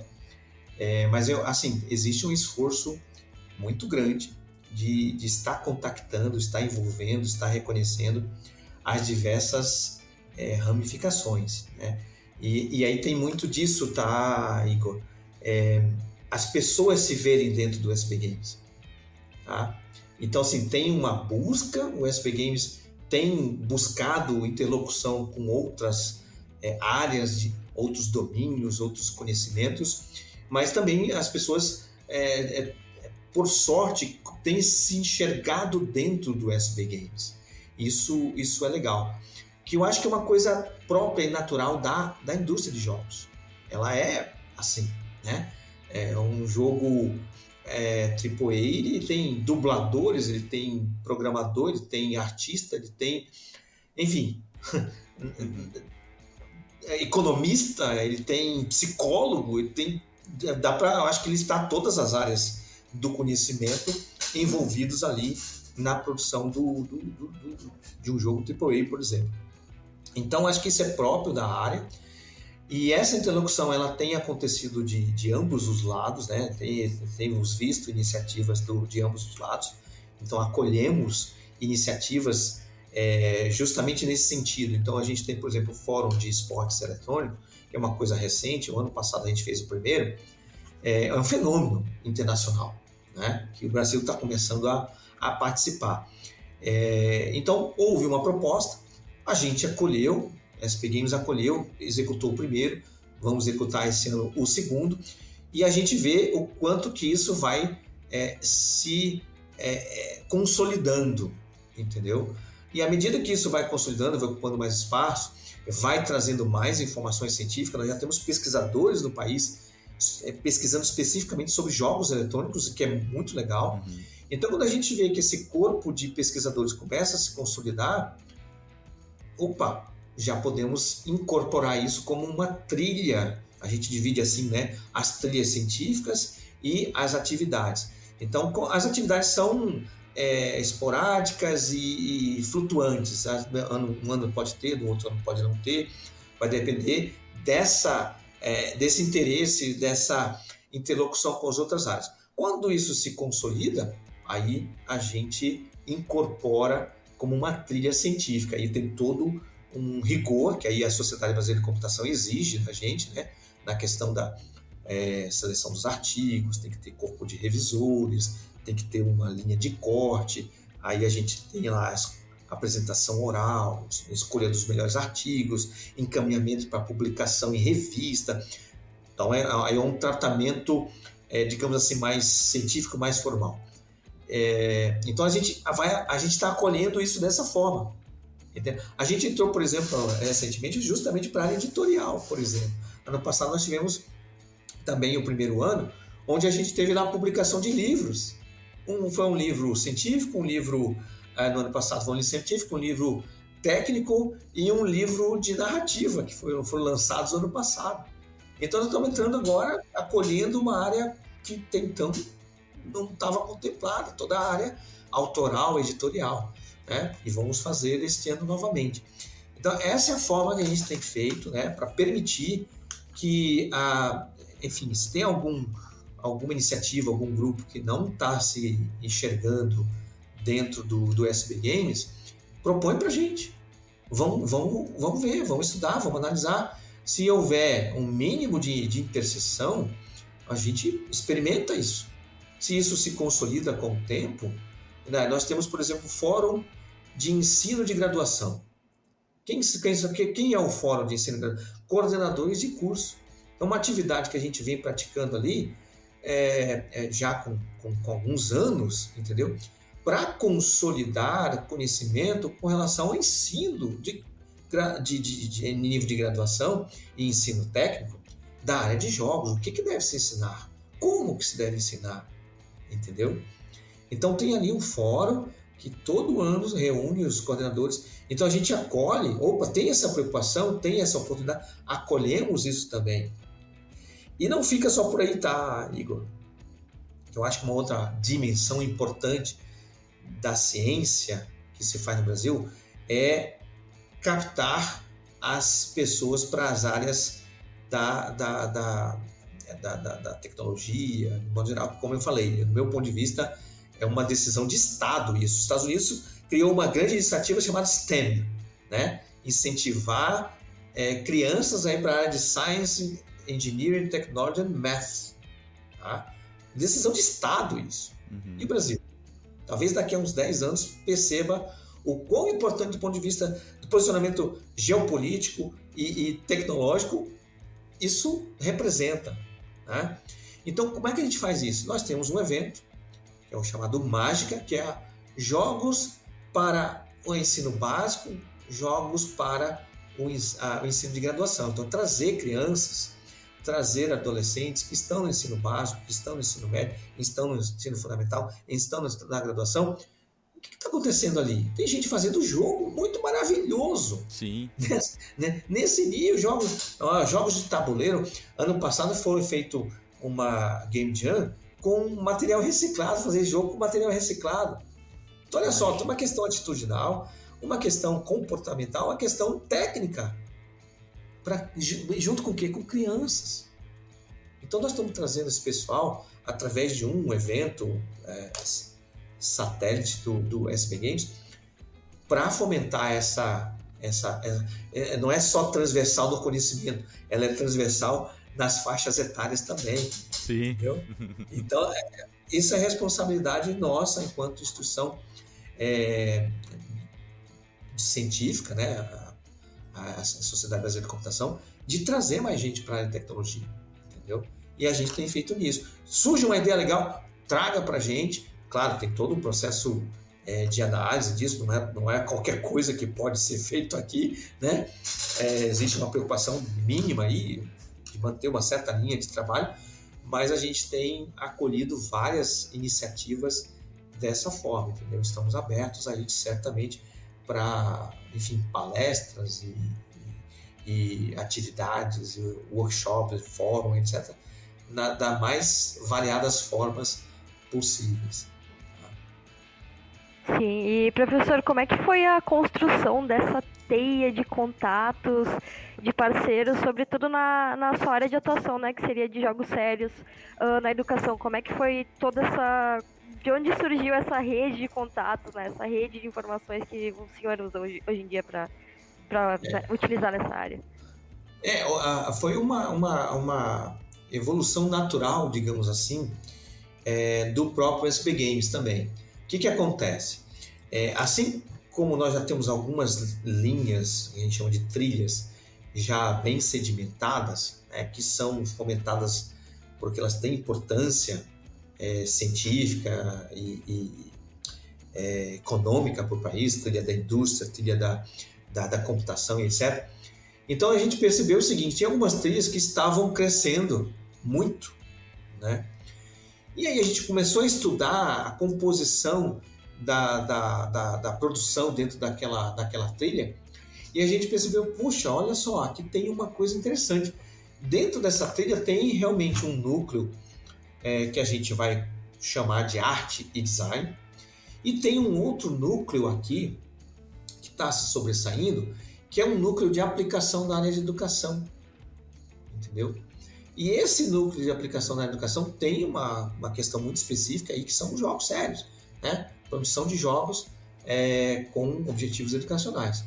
Então, é, ao longo do tempo, a gente foi é, analisando, vendo se isso realmente é, estava acontecendo em vários anos é, subsequentes, até que chegou num determinado momento, a gente vê, ó, é, acho que para reconhecer a, essa especificidade e trazer um fórum é, de pesquisadores que possam se aprofundar mais nessa temática, é melhor termos uma trilha chamada trilha de educação.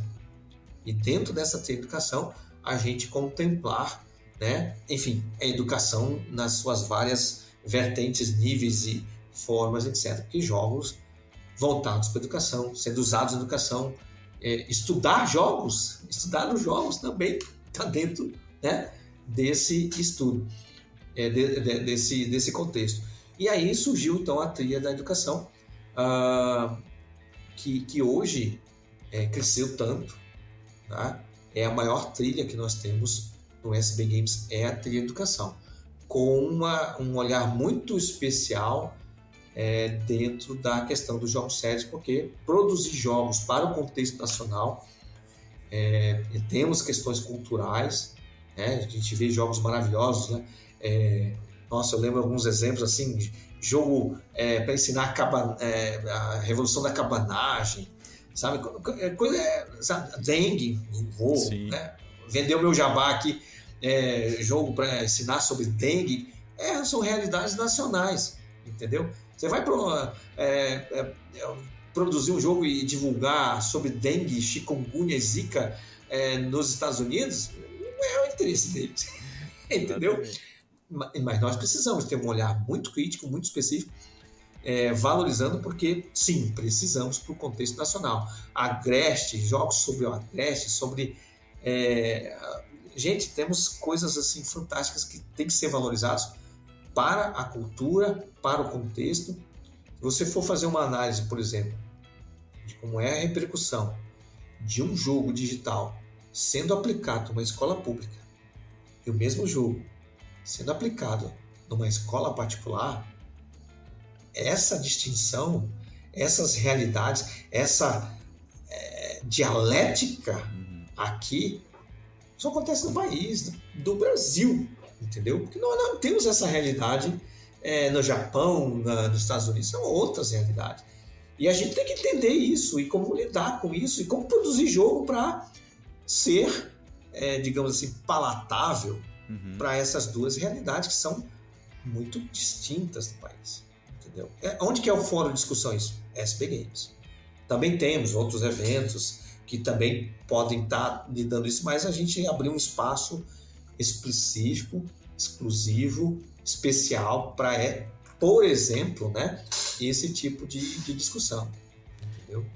E, e, Marcelo, você consegue ver também no laboratório né, de pesquisa que você coordena o Larva na UDESC, essa, essa condição também dentro da própria UDESC de, de aglutinar colegas é, para projetos específicos, sobretudo educacionais, né? Que você menciona, bom, eu vou fazer um, um projeto sobre, sobre quilombos no Brasil, né? Eu preciso de, de um apoio de historiadores, de sociólogos que vão né, pensar isso e, e, e, auxiliar nesse processo, né?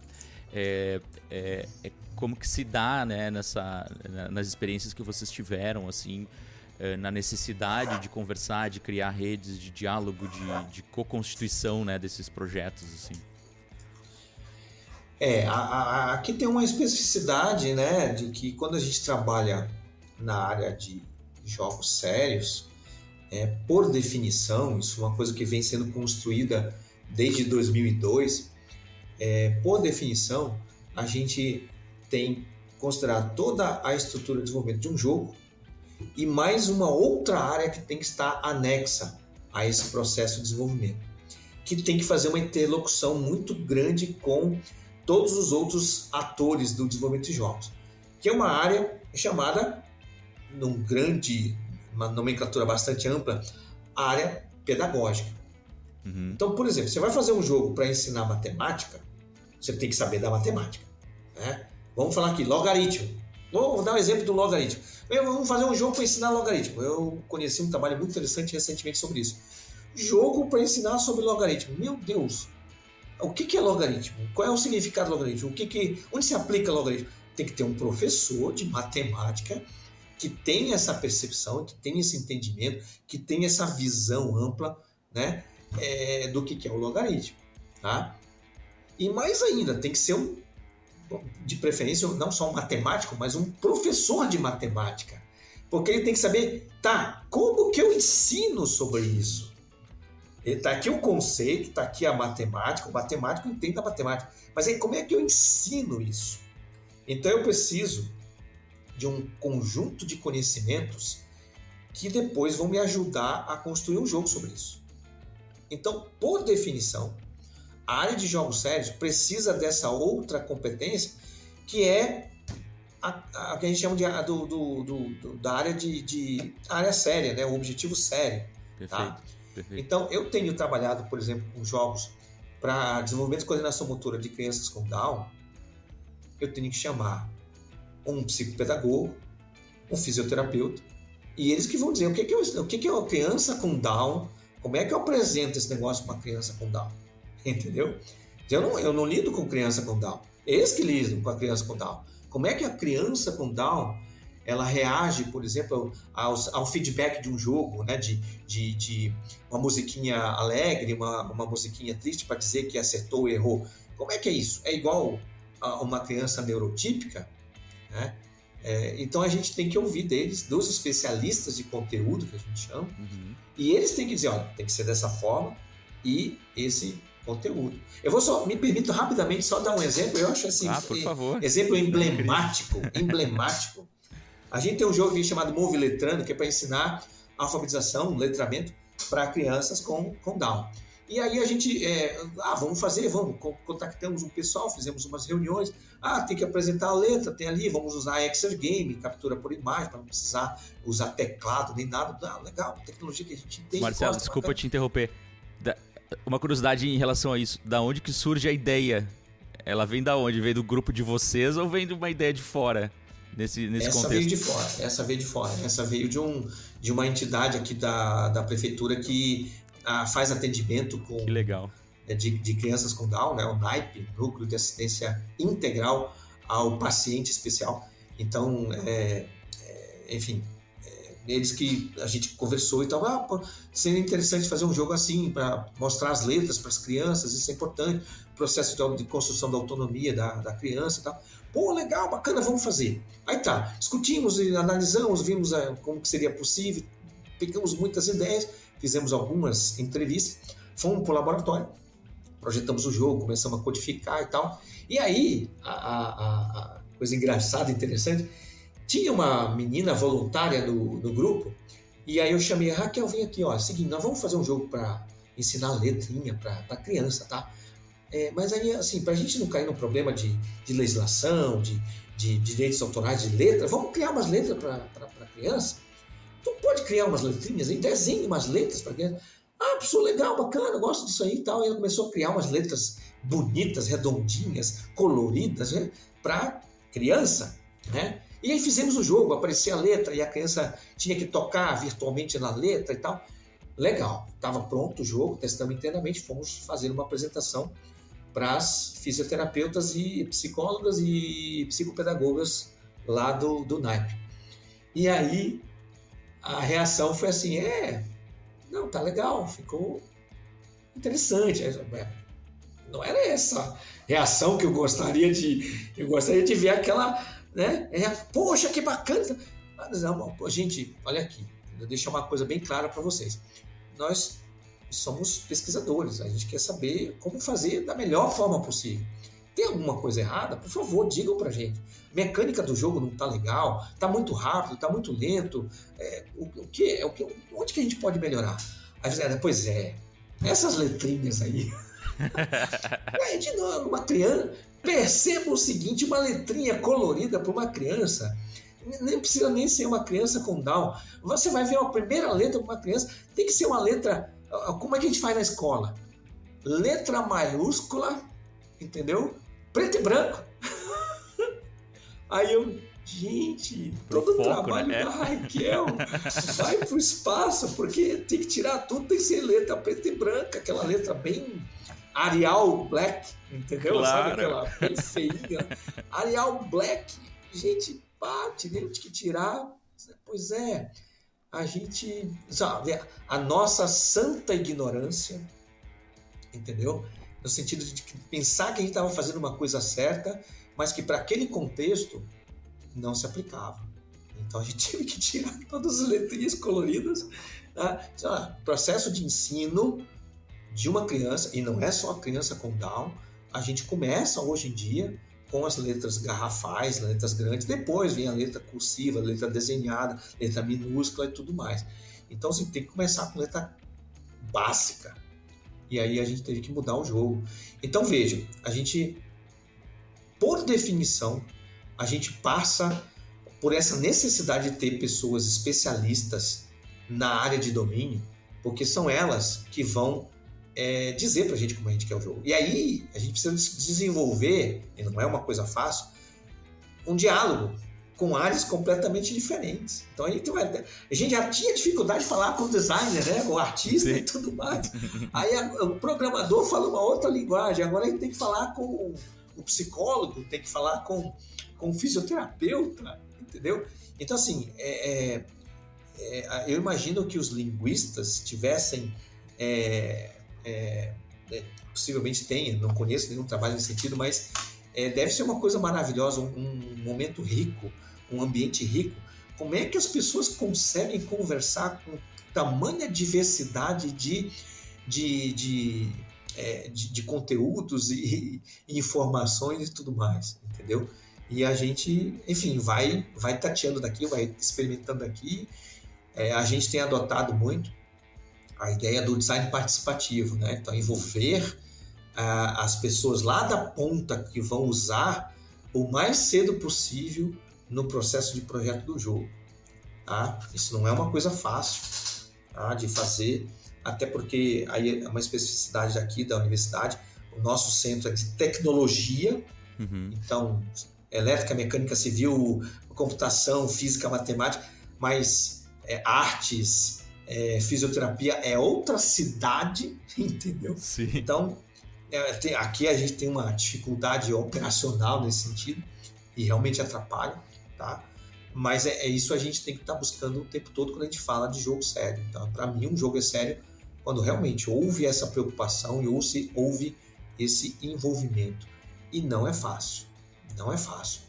A gente faz um projeto, submete para uma é, um financiamento e, e eles veem assim gente de muitas áreas completamente distintas, a gente é, percebe um, um, certo grau de estranheza. Uhum. Por incrível que pareça, se fala muito da interdisciplinaridade, da transdisciplinaridade, mas as agências de fomento, e nem se fala, iniciativa privada nunca vai investir num negócio desse, é loucura.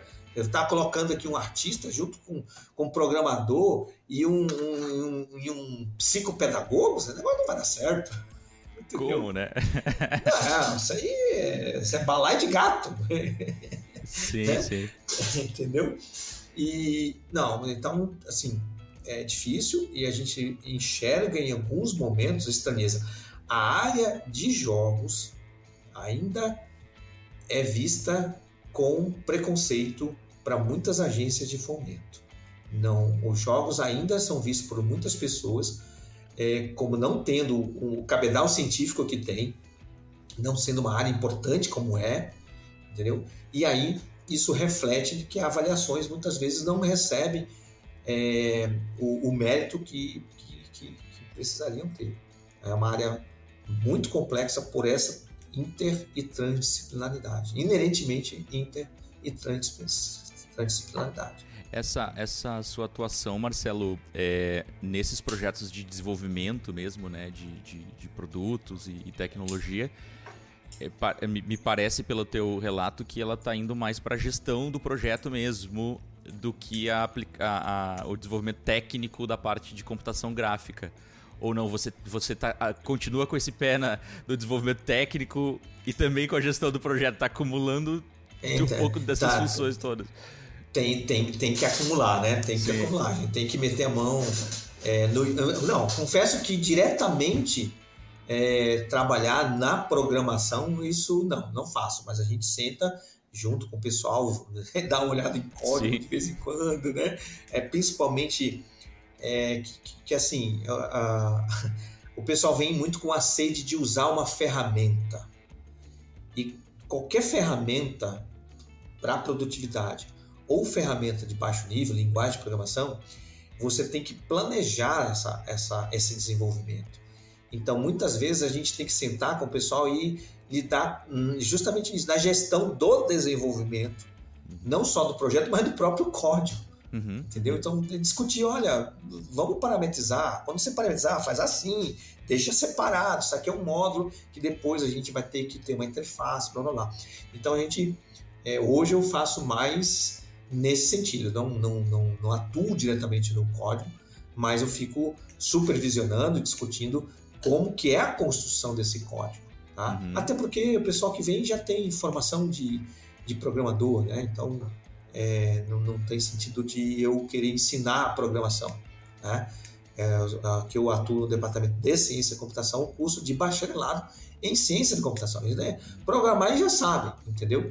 Só não tem o aporte do game design e não tem o aporte dessa estruturação, de pensar que um jogo sério, mais uma vez, jogo sério tem essa interlocução com outras áreas, tem a questão de que ele tem que ser parametrizável, ele tem que considerar uma multitude de, de, de populações, uhum. mesmo dentro do. Vou pegar aqui é, jogos que a gente tem desenvolvido agora na, com autistas. É, o, o, que você fala do autista, autista tem vários espectros, né? É um espectro, é um espectro. Então, são vários, vários é, tipos diferentes de pessoas. Então o jogo não, não pode ser um jogo fechado como jogos que a gente encontra de prateleira.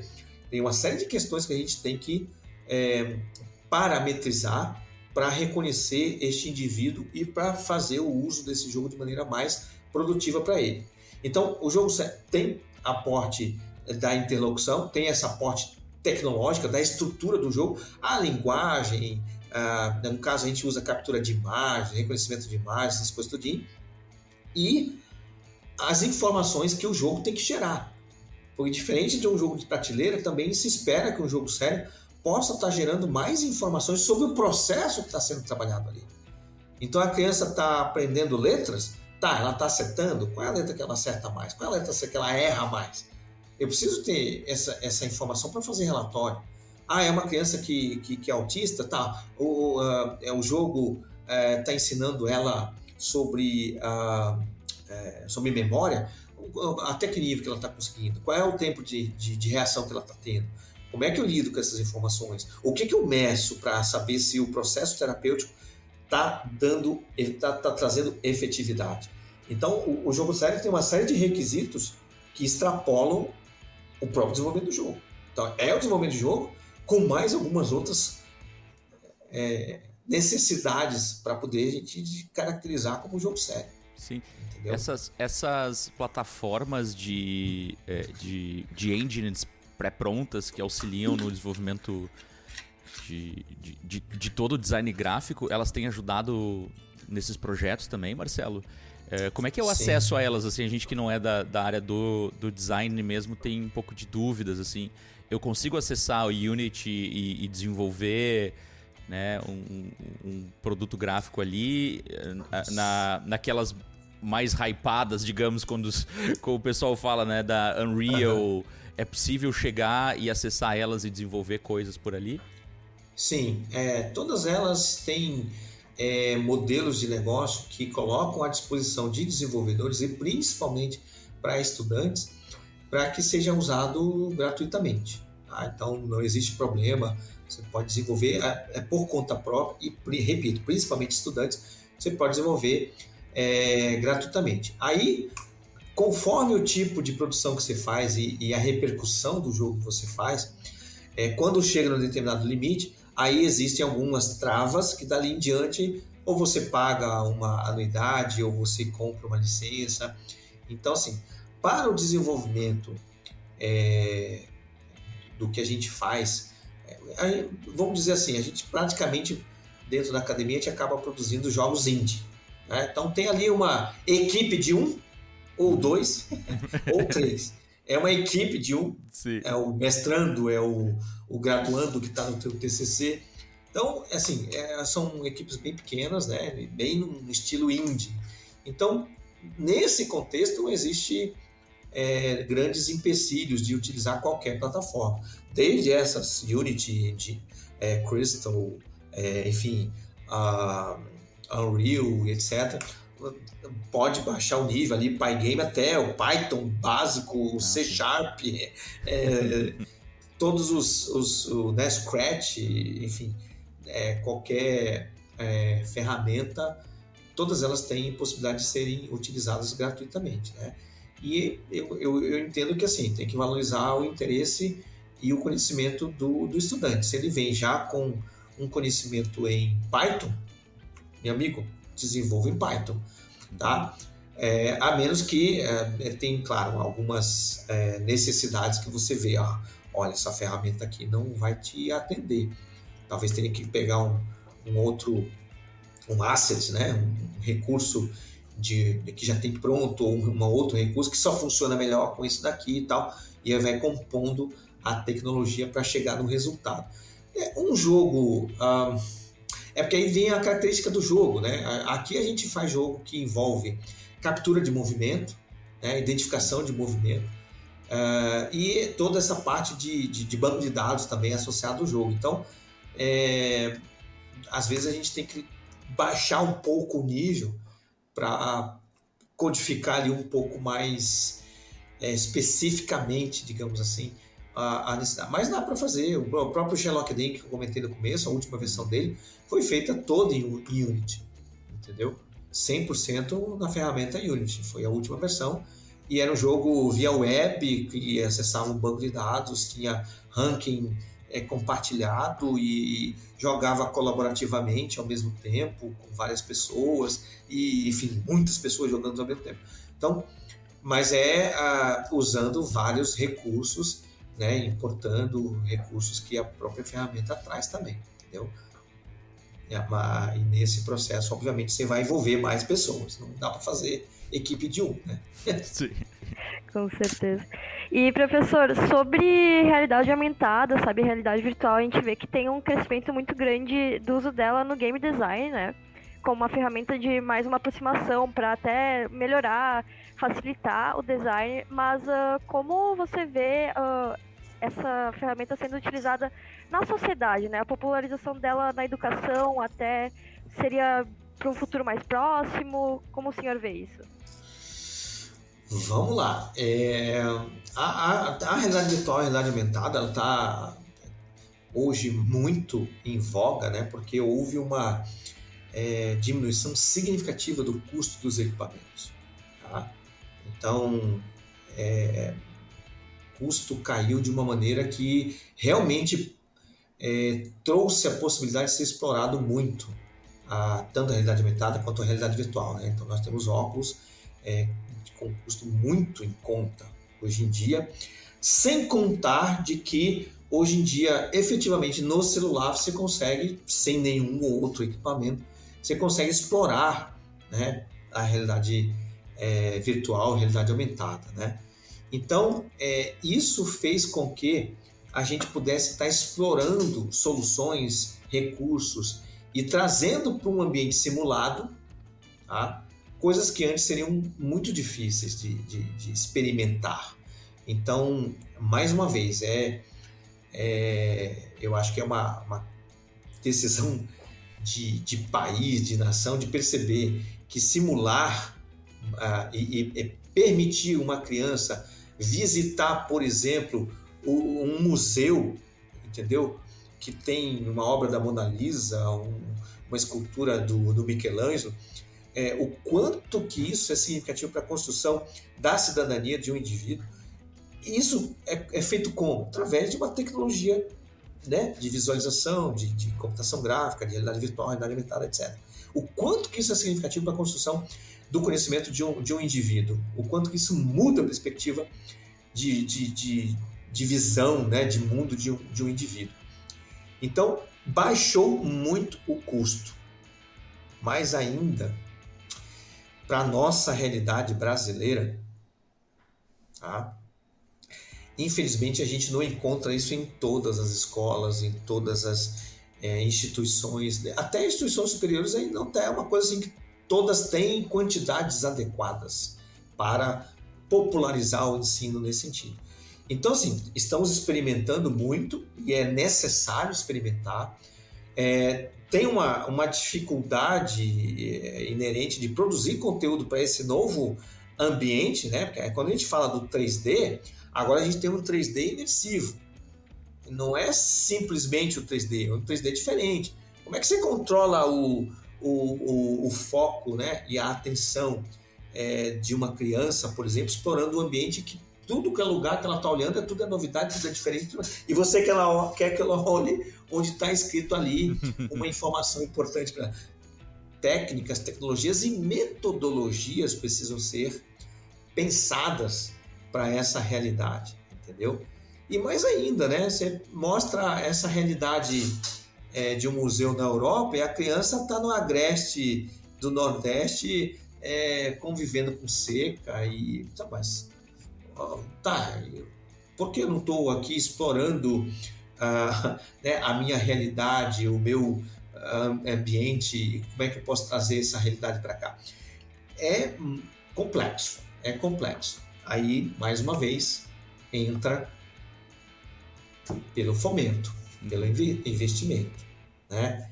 É, então, se e, e eu não vejo é, a gente vai cair de novo nessa questão do, de, de governo, responsabilidade é, do governo de estar fomentando isso. Eu, eu, vejo uma grande responsabilidade, porque as, as grandes empresas de educação elas vão querer produtos prontos. Elas não vão investir em experimentação. Entendeu? E a realidade dos Estados Unidos, a realidade da Europa, a realidade do Japão, não, não dá para importar diretamente. Entendeu? Eu vou contar uma historinha aqui. Um, um, um estudante meu é, mandou para mim um, um, vídeo. Olha, professor, aqui tem um desenvolveram um, sistema de visualização é, e reconhecimento de padrões, que é uma câmera que fica olhando a sala, tá?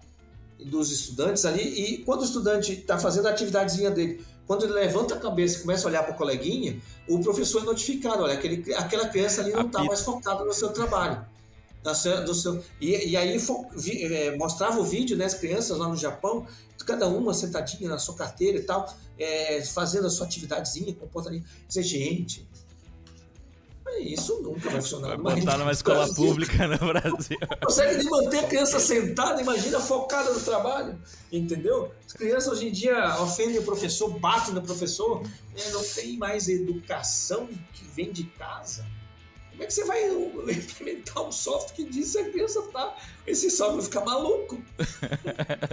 então, Isabela, as realidades que a gente importa é, não funcionam muitas vezes no nosso contexto. São exemplos que a gente tem que analisar, ter uma visão crítica e, quando é possível, adaptar. Quando não, a, a desenvolver a, própria nossa, a nossa própria tecnologia.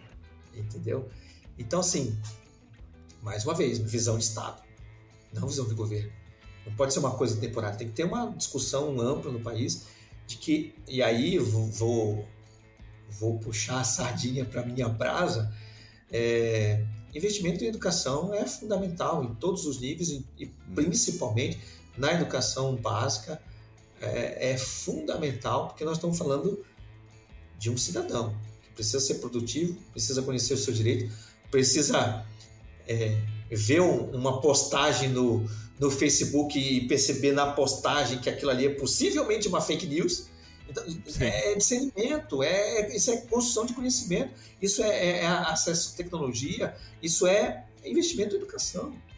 Tá? Eu, eu vi recentemente um jogo maravilhoso, um jogo para ensinar a pessoa a detectar fake news. Gente, que maravilha é isso! Aí você começa a identificar pela, pelo título, você. Opa, peraí, isso aqui já tem. Aí ah, do título tem um segundo momento. Depois do segundo momento tem um terceiro momento. Então, um quarto momento. E aí ele ensina o adolescente a ter uma postura crítica em relação às mensagens, aos tweets. Olha aí os jogos. Entendeu? Tu, tu acha que, que, que lá no Japão estão investindo em identificação de fake news? Não tem fake news. Não sei, estou imaginando aqui, entendeu? Mas é, é, é, aqui é uma realidade muito presente nossa que a gente tem que. que, que é, é uma necessidade nacional. É. Então, quem que vai investir nisso? É, perfeito. Tem que passar pelo governo, tem que passar por uma visão de Estado. Né? Enquanto os nossos é, governantes não entenderem é, o quão importante é o investimento em educação e a tecnologia para a educação, eu acho que as duas coisas estão bem próximas, é, eu acho que nós vamos estar é, com, muito, com muitos problemas aí pela, pela frente. Né? Mas felizmente, né, as universidades estão aí, os grupos já estão organizados, tem congressos muito importantes. Eu acho que é, na realidade, às vezes os governantes não sabem a faca e o queijo que tem na mão. É, que é botar um pouquinho de recurso, a coisa pode andar de maneira né, e crescer de uma maneira exponencial. Então, é, eu acho que esse ponto é muito importante, toda essa experiência, né? Pesquisadores, pesquisadoras, grupos de pesquisa com lastro, né? E, e muita vontade, como o Marcelo mesmo coloca, né?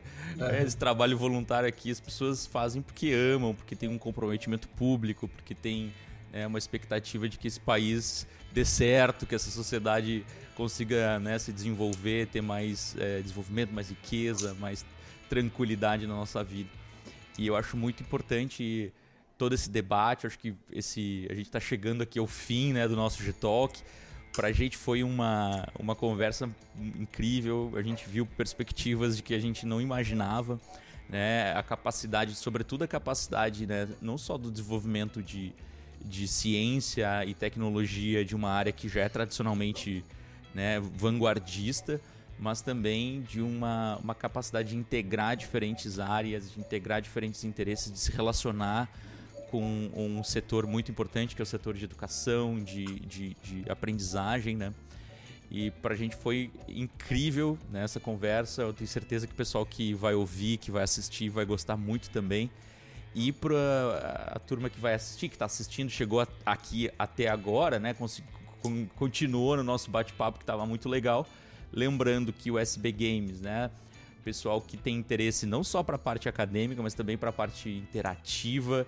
O professor Marcelo lembrou muito bem que é uma, quase, é uma feira, basicamente, né? De, de tecnologia na área de games, isso é muito legal.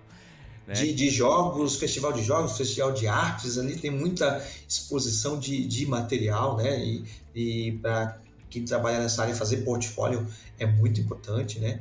É, produção musical também, vinhetas, coisas do gênero, também tá tudo contemplado ali dentro. Maravilha! Então, tá mais do que colocada aí a agenda fixa, né? Guardem na agenda dia, do dia 6 ao dia 9 de novembro, agora deste ano de 2023, lá na cidade de Rio Grande, aqui no Rio Grande do Sul uma cidade muito legal, muito charmosa. Vocês vão conhecer é, uma cidade na encosta da Lagoa dos Patos, que, e, né, e que tem um acesso ao oceano, um grande porto, uma cidade muito histórica e vale muito a pena vir para o Rio Grande do Sul, para a universidade aqui, a FURG e para a cidade de Rio Grande. E se inscrevam, tem submissão também, pessoal mais da academia, é, tem submissão também né, de, de trabalhos, de artigos que é, ocorre até dia 4 de junho aqui pelos dados do, do site, né, professor Marcelo? Spoiler. Spoiler. Vou dar um spoiler aqui para vocês. Opa! Em primeira mão, Oba. lançamento, informação privilegiada. Maravilha, ó. Só Essa data vai ser postergada. Olha só. É, na área acadêmica, eh, todo mundo aguarda este momento, né? Da, da prorrogação dos prazos. Ah, mas então, mas pessoal se prepare, né? Não, não vamos deixar né, os prazos vencerem. Então já se preparando. Muito provavelmente esse programa vai ser lançado aqui mais para metade, fim de maio. Então o pessoal sabe que ainda vai ter um tempinho para submeter trabalho. Acesse então sbm, é, é, sbgames.com é, e ali você vai ser direcionado pro, pro evento aqui de, da SB Games 2023. Outra questão que eu gostaria de deixar bem é, reforçado, né? Acessem né, a produção aqui é, do laboratório né, é, do Departamento de Ciência da Computação da UDESC, que é o LARVA. E ali no site você também consegue acessar, né, professora, o Sherlock Deng nas suas diferentes versões. é, acessem, vejam como ele também tem uma projeção legal na mídia e nas escolas, né, que estão que estão uhum. adotando, estão utilizando o jogo para educar e, e para sensibilizar mesmo, né, jovens e toda a população sobre a importância, né, do combate à dengue, de entender a doença, né, na sua, uhum. na sua integridade, digamos assim.